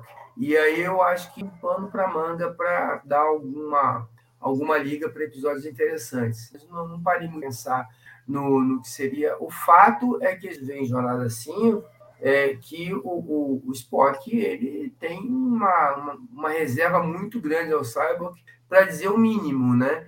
E, ah, e o cara tá preso. Então, além do cara ser dele ter um problema familiar, ele tem um problema para a sociedade de Vulcano como um todo. Então, é um revolucionário. Talvez seja esse aspecto que talvez a gente possa encontrar eh, numa segunda temporada o, com o Cyborg. Menos um criminoso e mais um revolucionário. E aí eu acho que a gente pode ganhar os pontos da história. O, o nível, o Carlão tocou na Capitã Angel, eu acho que, né, como, como falou, essas duas coisas têm, têm muita sinergia, né? Porque a Capitã Angel também deixou uma porta não aberta, uma porta escancarada no final do episódio dela lá, ela entrando na vinha auxiliar e vazando pela a porta aberta pra ela aparecer na segunda temporada. Ela também vai aparecer, né? Será que junto com o Cyborg? Ah, assim, que ela vai aparecer, vai. Eu não sei se vai aparecer na segunda, espero que. Quer dizer, eu acho que vai aparecer porque a, a atriz falou, né? É. Bom, eu achei a personagem interessante. Agora, se ela vai aparecer com esse, esse elo, né? A personagem é sexual. É sexual, não, desculpa. É. Deus, binário. Não binário, é. Eu, eu, eu agora fiquei. Eu tava pensando numa outra coisa e falei bem. Mas assim, é. Então, assim, eu, eu acho que ela vai. Eu acho, ela vai aparecer novamente. Eu não sei se ela vai aparecer exatamente o Cyborg, se o Cyborg vai ter feito alguma coisa é, contra ela ah, ou não. Não sei como é que vai ser a história dos dois, se vão ser os dois juntos, se vão ser os dois brigados. não- Só sei que vai ter os dois e que promete, né? Eu acho que vai ser interessante ver um pouco mais do Cyborg. E se for essa linha revolucionária, como o Carlos falou, acho que vai ser interessante. E da. E da não, de, e de Angel, eu espero ver mais, eu quero conhecer melhor eh, esse personagem, que foi. Ele funcionou muito bem no episódio que estava falando assim, a temática ali do, de tudo que estava acontecendo, né? Tanto não só a presença dela ali, né? Eu achei é, o fato do, da não binariedade dela, dele ali uh, conversando com o que estava acontecendo no episódio foi bastante interessante. Então é isso, vamos ver o que, que eles vão aprontar com essa com, com o personagem e como é que se isso vai ser importante ou se vai ser importante em si a história que, que ele pode trazer e como vai se desenvolver. Eu acho que o Cyborg tem, Carlão, um, um potencial muito legal de trazer um debate, tipo assim, o cara foi em cana meio porque ele não segue a filosofia de Surak. O quanto isso é democrático, o quão vulcano é democrático, hum. mesmo é uma coisa que beira o ditatorial, é uma palavra que a gente usou bastante nessa live. Tu acha que ele pode é, trazer esse debate? Que fiquei uma coisa que eu fiquei pensando depois do cara, se for parar para pensar, vulcano pode ser apresentado como uma coisa que assim, beira o fascismo, ou tu segue a filosofia de Surak, ou tu vai em cana. É complicado, acho que é um assunto que pode, pode levantar, estão levantando essa bola, né, Carlão? Ah, eu acho que sim, eu acho, eu acho que o Elber também acha, né? Pelo que ele está comentando aqui, acho que a gente acha um pouco isso. Tipo, a, o comentário dele foi parecendo que aqui não seguia a filosofia de Surak. Então, assim, não necessariamente seguir a, a, filosofia de Surak, mas talvez a, a gente pode ir nesse viés. É, é, o, o, eu tenho, assim, ok, assim, eu, eu, eu concordo, eu não concordo a opção que eu tenho, eu vou viver a minha vida em outro lugar e eu não vou discutir essa questão aqui, eu não quero fazer isso. Então, assim, tem uma discussão aí, né? Tem uma discussão é, que, que, que, eu acho que ela é muito mais é, rica, uma possibilidade de discussão, que ela é muito mais rica e muito mais relevante em termos de jornada, em termos de jornada na estrela do que simplesmente apontar o Cyborg como um vilão.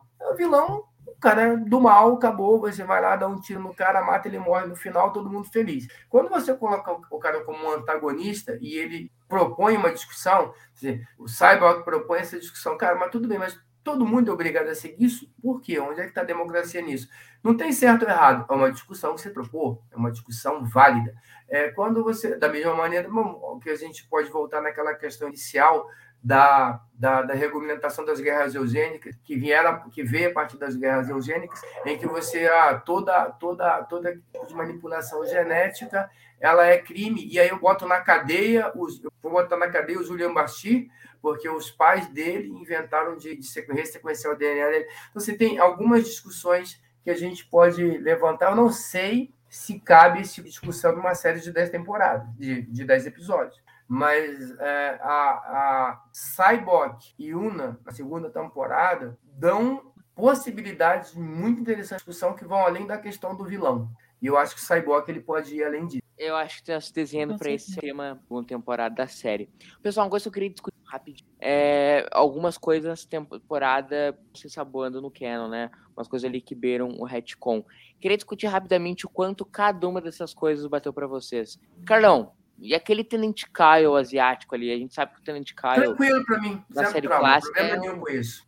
Nós, Patrulheiros do Canon, a nossa resolução foi: é um outro Kyle. Cara, nem, nem em momento nenhum me preocupei com isso. Legal, tô, tô tranquilo, não tô nem. Tô, tô, é, tô, tô bem tranquilo com o Kyle asiático. Eu, sinceramente, não. Não, não, não. Eu, eu, ah, tá, uh, o, o April mudou de cor.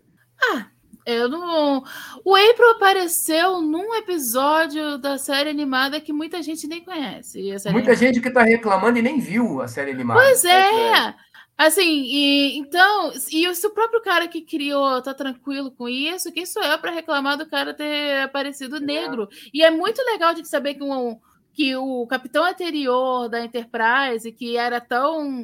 Uh, bom quanto o Pike, tão bom quanto o Kirk, era um, assim, era um capitão negro, né? Assim, é, isso, é, isso é tão importante. Para quem fica preocupado se o cara lá na série animada que quase ninguém assistiu era branco? Se a gente sabe que lá em 70, em 70 e pouco, como é que eram, as coisas eram bastante diferentes do que são agora. Sabe, assim, é, é, é diferente.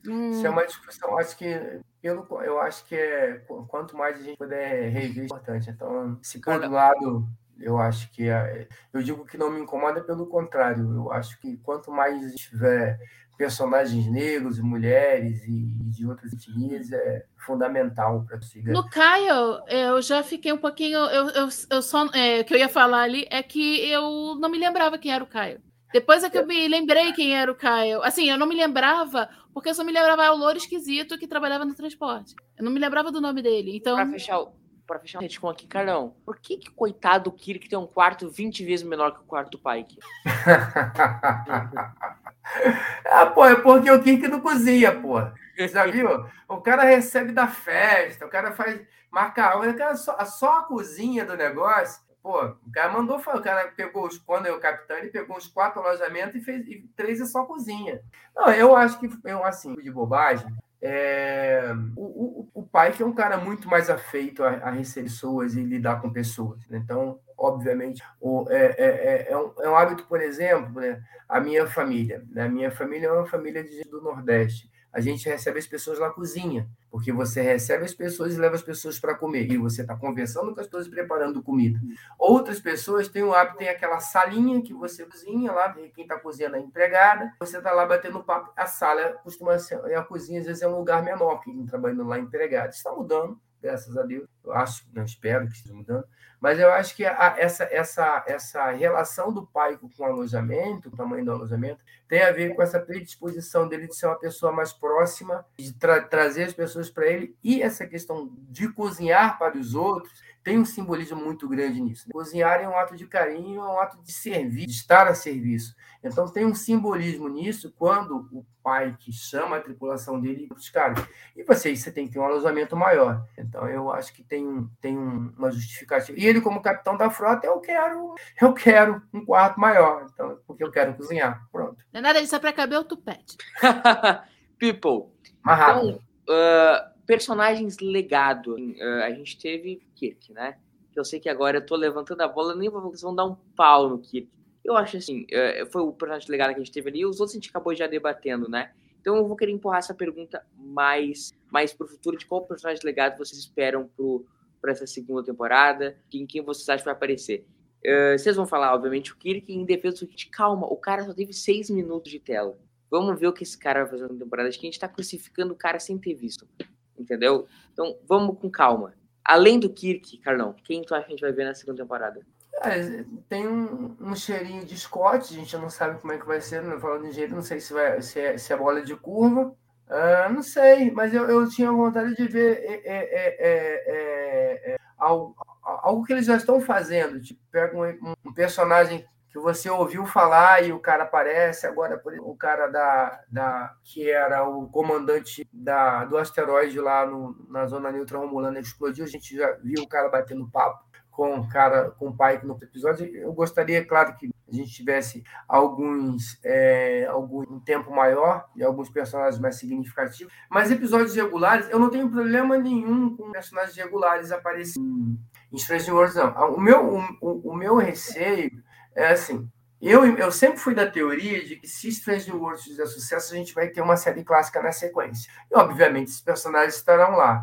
Então, vamos imaginar que a Uhura, por exemplo, que a série a Strange New Worlds dure sete temporadas, e a gente não sabe se vai durar, mas eu fazendo uma abstração aqui. Tudo bem que são temporadas menores, mas vamos, vamos falar de sete temporadas. E aí a gente daqui a pouco vai ter uma série clássica com mais sete temporadas de Uhura. Você que já cansou do personagem. Talvez você já tenha explorado esse, esses personagens. Então, quanto mais personagens tiver de uma eventual tripulação da, da, de uma série clássica, de série clássica em Strange New Worlds, menos potencial você tem para explorar esse personagem lá na frente. Então, só por causa disso, eu não eu prefiro não ver esses personagens agora. Eu não tenho nada contra ter uma Uri. Eu só acho que depois vai exigir um pouco mais de trabalho para explorar, embora concorde, são 10 são dez episódios, temporada é pequena mas eu teria esse receio. No mais, eu acho que valeria mais a pena explorar personagens eventuais que apareceram aqui e ali, um Comodoro Wesley da vida, uma outra pessoa de um passado do Kirk tal, ou, ou do pai, que alguém. Que Comodoro Wesley, Carlão? Então, o, o, cara que comanda a Excalibur no Ultimate Computer, um nome, um personagem que de repente. O Decker, ah, por exemplo. Decker é legal. Vê, você vê uma aventura, por exemplo, com o Matt Decker, por exemplo, seria legal. assumindo o comando da Constellation, por exemplo, esse tipo de coisa. Eu acho que isso seria interessante. Nível, eu acho que fatalmente a gente vai ver todos os personagens legados até o fim da série. Acho que isso eles vão nos entregar tranquilo. Uh, desde que não seja um, uma turma de Bob Bobson, tá bom. Uh, eu, sei lá, eu sinceramente, o que eu gostaria mesmo de ver é o Scott. Mas se eu vou ver, eu não sei. Assim, eu não vou ficar fazendo uh, exercícios de futurologia. Mas eu, é um, eu, eu acho que é um personagem que caberia aparecer em Strange New Worlds. E outro que, que eu ainda gostaria muito de ver seria o Boyce. É Boyce, né? O médico? Boyce, médico da. Isso aí, da é muito legal. Isso. É, Eu cara, gostaria, e eu gostava daquela ideia de que algumas pessoas tinham tido um tempo de fazer campanha de ser o Jeffrey. É, Combs. Combs. É, o, o horário tá chegando, a gente tá se perdendo já na levada. Não, eu, eu, o Jeffrey Combs, eu O- sei que. Não, eu assim, eu como fã de Toss, cara, o que mais tiver de Toss aí, Gary Mitchell. O, vai ter o, o, Ah, o- Gary Mitchell pode. o sim. marido da, da Chapel lá, vai ter. Manda, é Toss, manda que eu vou chorar. Eu vou achar lindo. Eu quero quanto mais Ah. Toss, melhor. Você quer Lázaro? Isso também, pô. Eu quero lá, manda Lázaro, manda todo mundo. Trelane. Trilane, manda Trilane, eu vou enlouquecer. Mud, coisa linda de se ver, eu quero tudo. E nós vamos ter o Kirk, né? E eu, eu boto fé no nosso Paul Wesley, acho que vai ser um bom. Eu boto fé, gente, vai dar certo. Vamos ter fé, igreja. Vamos Você- ter fé. Vocês ficam nessa de vai ter fé, vamos numa boa, não sei o quê. O Salvador fez toda uma defesa falando. Mas o que mais me ah, incomodou, na verdade, no Paul Wesley, no Bob Bobson dele, é que eu não vi o, o Paul Wesley é, nele, no- na forma como ele atuava, eu não estava vendo ele contendo os contendo a, a ousadia, a, contendo o, o jeito. Do... E isso era importante de mostrar. Ah, ele tava. Ele não era ele que estava mandando ali, ele tinha que baixar a bola, não sei o quê, mas ele não estava baixando a bola. Ele Eu também não paradão. vi, eu concordo com tudo que vocês Então- falaram, só que a gente viu seis minutos do cara, calma. Cara, mas não vem me falar que não é um Bob Bobson, cara. eu não também é. achei. Gente, você com seis minutos, você pode mostrar que o cara tá se contendo. Eu Eu, tinha que ver que alguma brilhante. coisinha Kirk ali. E eu não vi nada do Kirk Eu ali. também. O que eu vi foi as pessoas chamando ele de Jim Kirk. E pra mim isso não é suficiente. Não é suficiente falarem que ele é ousado e ele não me passar isso. Não é suficiente falar que ele é jovial e ele não me passar isso. Entendeu?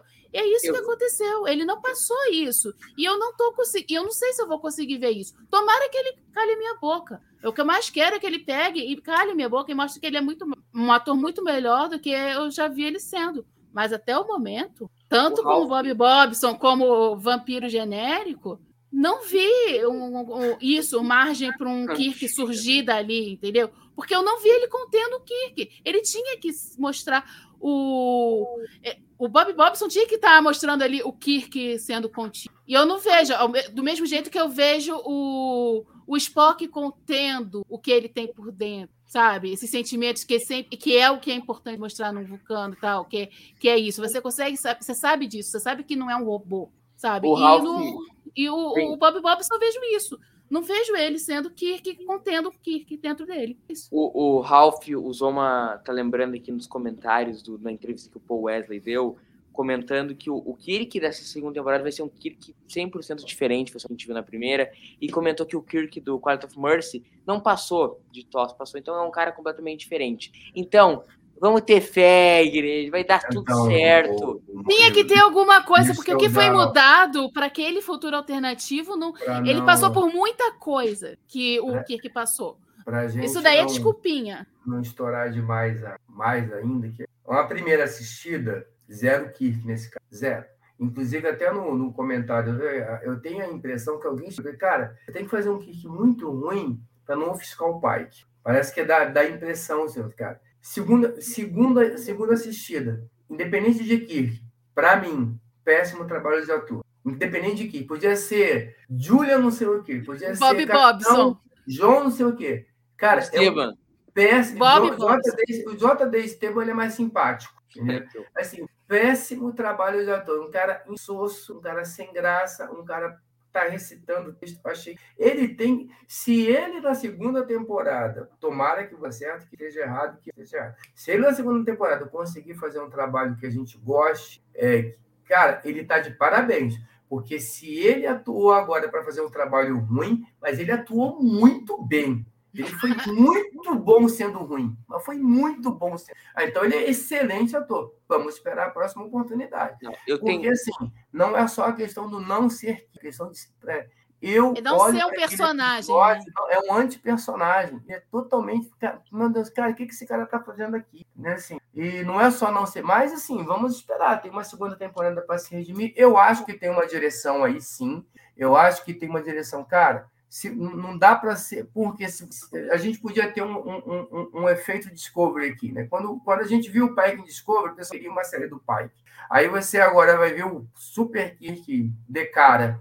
Bom, vamos querer uma série do Kirk. Então vamos, vamos baixar a expectativa. Pode ser. Mas, cara, Eu acho que é isso. Eu acho que é isso. E a gente vai ver mas o nessa falar, temporada. se foi isso e ele Foi fizer um que bom, esse cara tá de parabéns, porque ele Não. fez um excelente trabalho sendo ruim. Não, eu acho que não, não foi propositalmente ruim, mas foi um de bocha de bola Foi uma baixada. das piores Não Não foi o kick de bola baixada. Foi claro que foi, Nívia. Não, Não óbvio. foi. Não dá pra Ô, ver nada ali. Murilo, Murilo, eu, assim, eu não quero ter aqui a, a, a, a, a, assim, a, a autoridade né, para dizer ah, da, da essência do que não tem, mas assim, eu não vejo nada. Eu também não vi. Eu também não vi. Mas é- não é só vocês. não ver nada de. Eu, eu vejo um. Esquece trabalho ruim de ator. Sim, trabalho não ruim é de ninguém de qualquer bola personagem.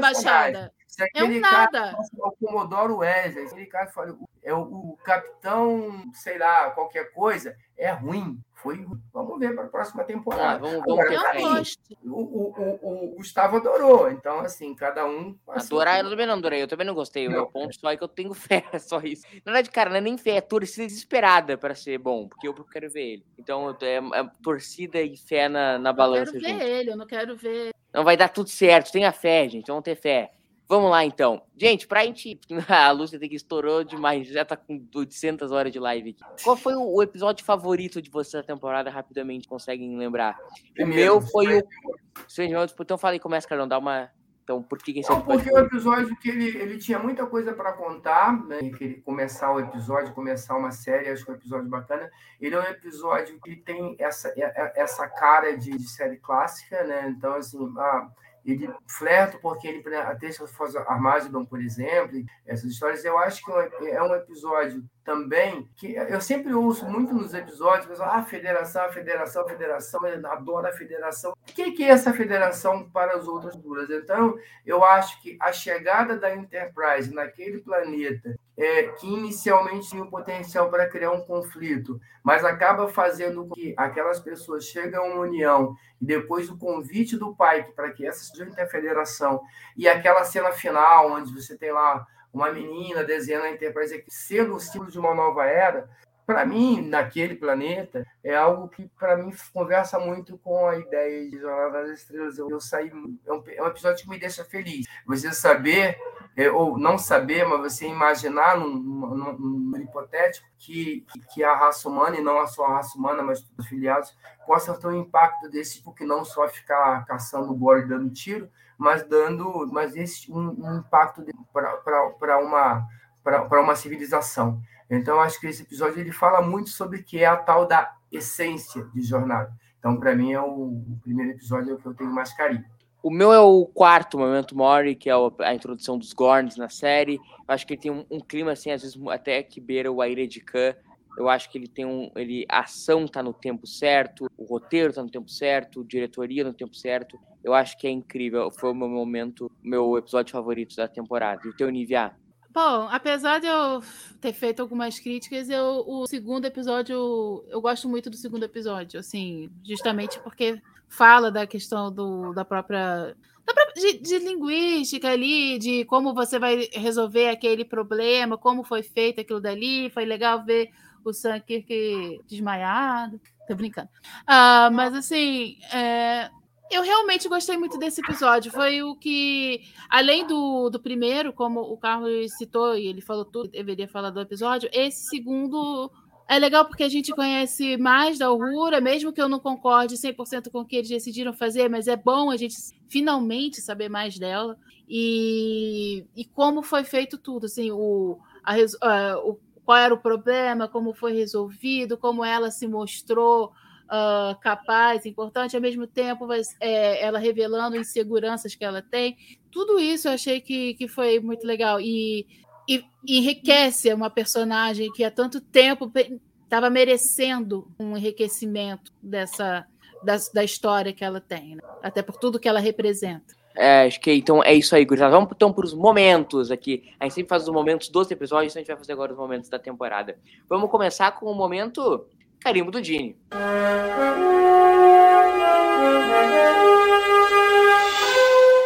Doutor Carlos, qual é o teu momento Esse- carimbo do Dini? Esse é o primeiro episódio em que o pai que conversa com todo mundo faz aquele discurso e faz esse convite pessoal se juntar à federação. Esse, para mim, eu acho que é o meu momento caído do Dini de toda a temporada. É, eu concordo com o Carlos nisso daí. Também foi o momento, assim. É quando.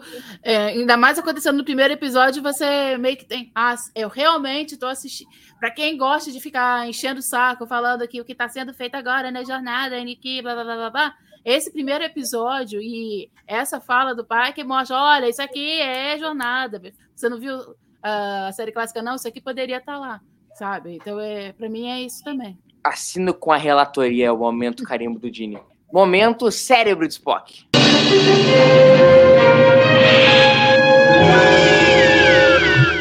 Nívia. Minha boca deseja falar Bob Bobson. Mas assim, eu não sei. Eu gosto tanto da, dessa, da série, tanto da temporada, que eu já, eu já expliquei pra vocês o que pra mim é cérebro de Spock. É uma coisa que me tira totalmente do negócio. E eu não tô conseguindo me lembrar exatamente de algo que me tirou tanto da série, tanto daquilo dali, que me fez querer bater com a cabeça na parede, por exemplo. Ah, ou que eu tenha rido tanto porque foi tão ridículo que saiu do, do que eu tava. do que é, seria esperável. Então, assim, tô tentando me lembrar aqui, além do Bob Bobson, eu não tô conseguindo lembrar de nada. É, eu também. Vai lá, Carlão. Diz, diz nos salva. É, o Rura disparando phaser. Você pega uma cadete de comunicação, aí você não temos. ó, ó, vamos dar um tiro naquela nave ali de raspão que a gente só quer desabilitar. Aí ela erra, o negócio explode. Ih, errei! E bum! Aí a nave explode e mata todo mundo. É, Catupa, eu acho que ela. Ah, Na hora que eu fui atirar, o cara entrou na frente e eu errei o negócio e falo. Pelo amor de Deus, né? Você não bota a cadete de comunicação que tá fazendo rotação para disparar um phaser numa nave. A não ser que você queira realmente. Vai ser o meu também. Vai ser o meu. É, Vamos lá, pode ser. Mas não foi uma coisa que ficou na minha cabeça até hoje, entendeu? Não, eu fiquei. O que cérebro de. Spock da temporada. Não, é, Momento- não, Ah, não, isso aí, aí tem Valeu. uma coisa positiva que é o seguinte: tem poucos cérebros de Spock, pouquíssimos, assim, é, tem que forçar muito. Por isso que esse ficou muito gravado na minha mente. Né? Assim, putz, cara, se eu vou, vou descer. O, o outro cérebro, outra, outro candidato também são os, são os novos Red também, né? Porque na hora que começa aquele episódio do, do- dos Gores lá no planeta, o Alien, o Alien, o Alien 5, você ah, tá escrito, vou morrer, vou morrer, vou morrer, né? O, o, o tenente, ah, tá, mas tudo bem. Mas o, esse da, da, da, da é, pelo amor de Deus. Ah, vamos lá, pessoal. Vamos lá, vamos lá, vamos, vamos, vamos. Momento tipo de emoção.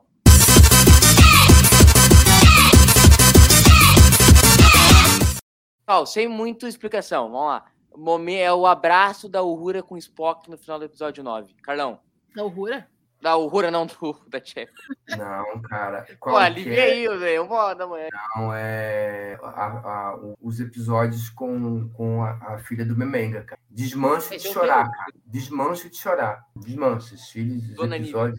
Cara, eu tenho uma coisa que sempre me emociona, é, desde da série clássica, passando pela nova geração, mesmo nos momentos que eu mais detestava a nova geração, que é a introdução falada pelo capitão. E ali você já apresenta o que você vai ter na série. Eu acho aquilo me emociona tanto ouvir o capitão falando aquilo. Quando aquilo, quando esse, essa introdução, quando esse discurso apareceu no finalzinho de Enterprise, eu já estava eu tinha feito uma maratona gigantesca, eu estava cansada e eu não tinha visto, eu só fui ver a Enterprise recentemente e eu chorei, porque- até porque eu já estava abalada mesmo, querendo tudo. Mas assim, isso sempre me emociona, sempre. E isso também me lembra, me remete a aulas com a minha, a minha orientadora, sempre cita a introdução de jornada. né? Em aulas de linguística, a gente fica batendo papo e todo mundo olhando para a cara da gente como se a gente fosse duas mãos. Vamos lá, turma. ah, momento Patrulha do Caminho.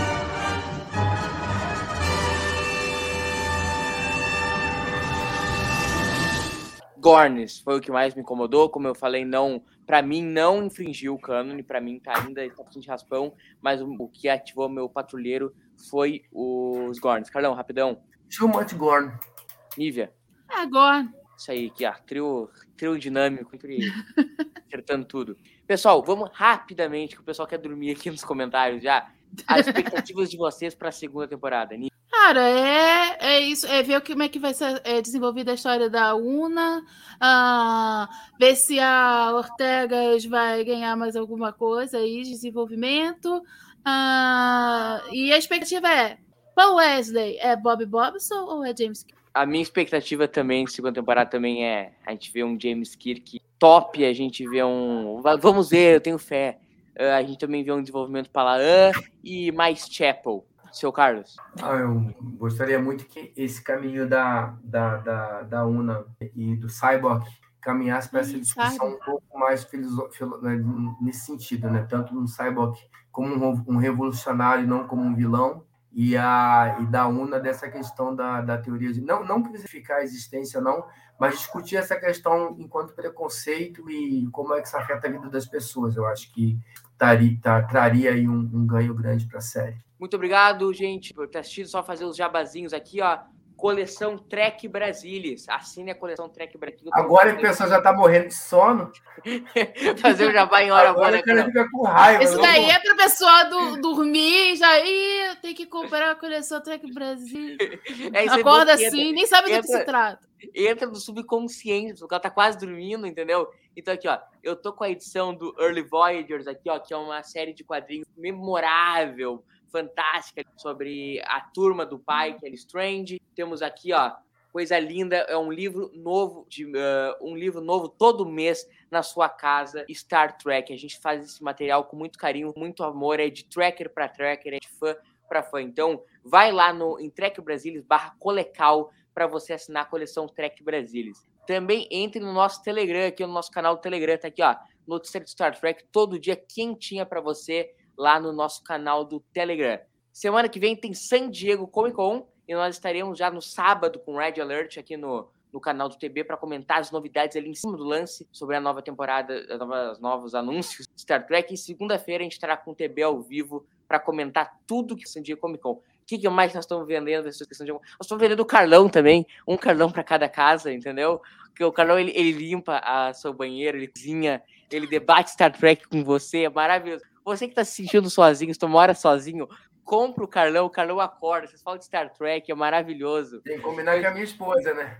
É, aí tu entra lá em Trek Brasilis barra Carlão, que a gente também tá vendendo o Se Carlão. alguém quiser comprar isso aí, tem que combinar com a minha mulher primeiro. Não, mas você, quem, não, quem, não, quem não te quer, né, Carlão? Então a gente tá também vendendo. A Deus do céu, a gente termina com o mercado escravo. Não sabia que o Murilo era Orion. Por isso que ele tá de verde. É isso aí. Então, Ah, a gente descobriu esse segredo. em homenagem ao. Então, não, não tem homenagem nenhuma, Carlão, desculpa. Sei lá, é isso aí, gente. Muito obrigado por Ah, e ficado. agradecer demais a galera que tá Isso acompanhando a gente aqui até Isso essa aí. hora aí, pessoal. Obrigado aí pelos comentários. Não dá tempo de comentar tudo, É, isso aí. mas obrigado aí. Esperamos seja- ter curado a insônia de vocês. É, ficamos aqui. Muito obrigado para quem ficou aqui 5 para uma da manhã debatendo eh, essa série maravilhosa que nos encanta a todos. Muito obrigado, Carlão. Muito obrigado, Nívia. E muito obrigado você que ficou com a gente até aqui. Um beijão para vocês e tchau. Captain James Kirk of the United Starship Enterprise. I speak from pure logic. Make it so, Nabor. You cannot deny me, Cisco. There's coffee in that letter. Where no man has gone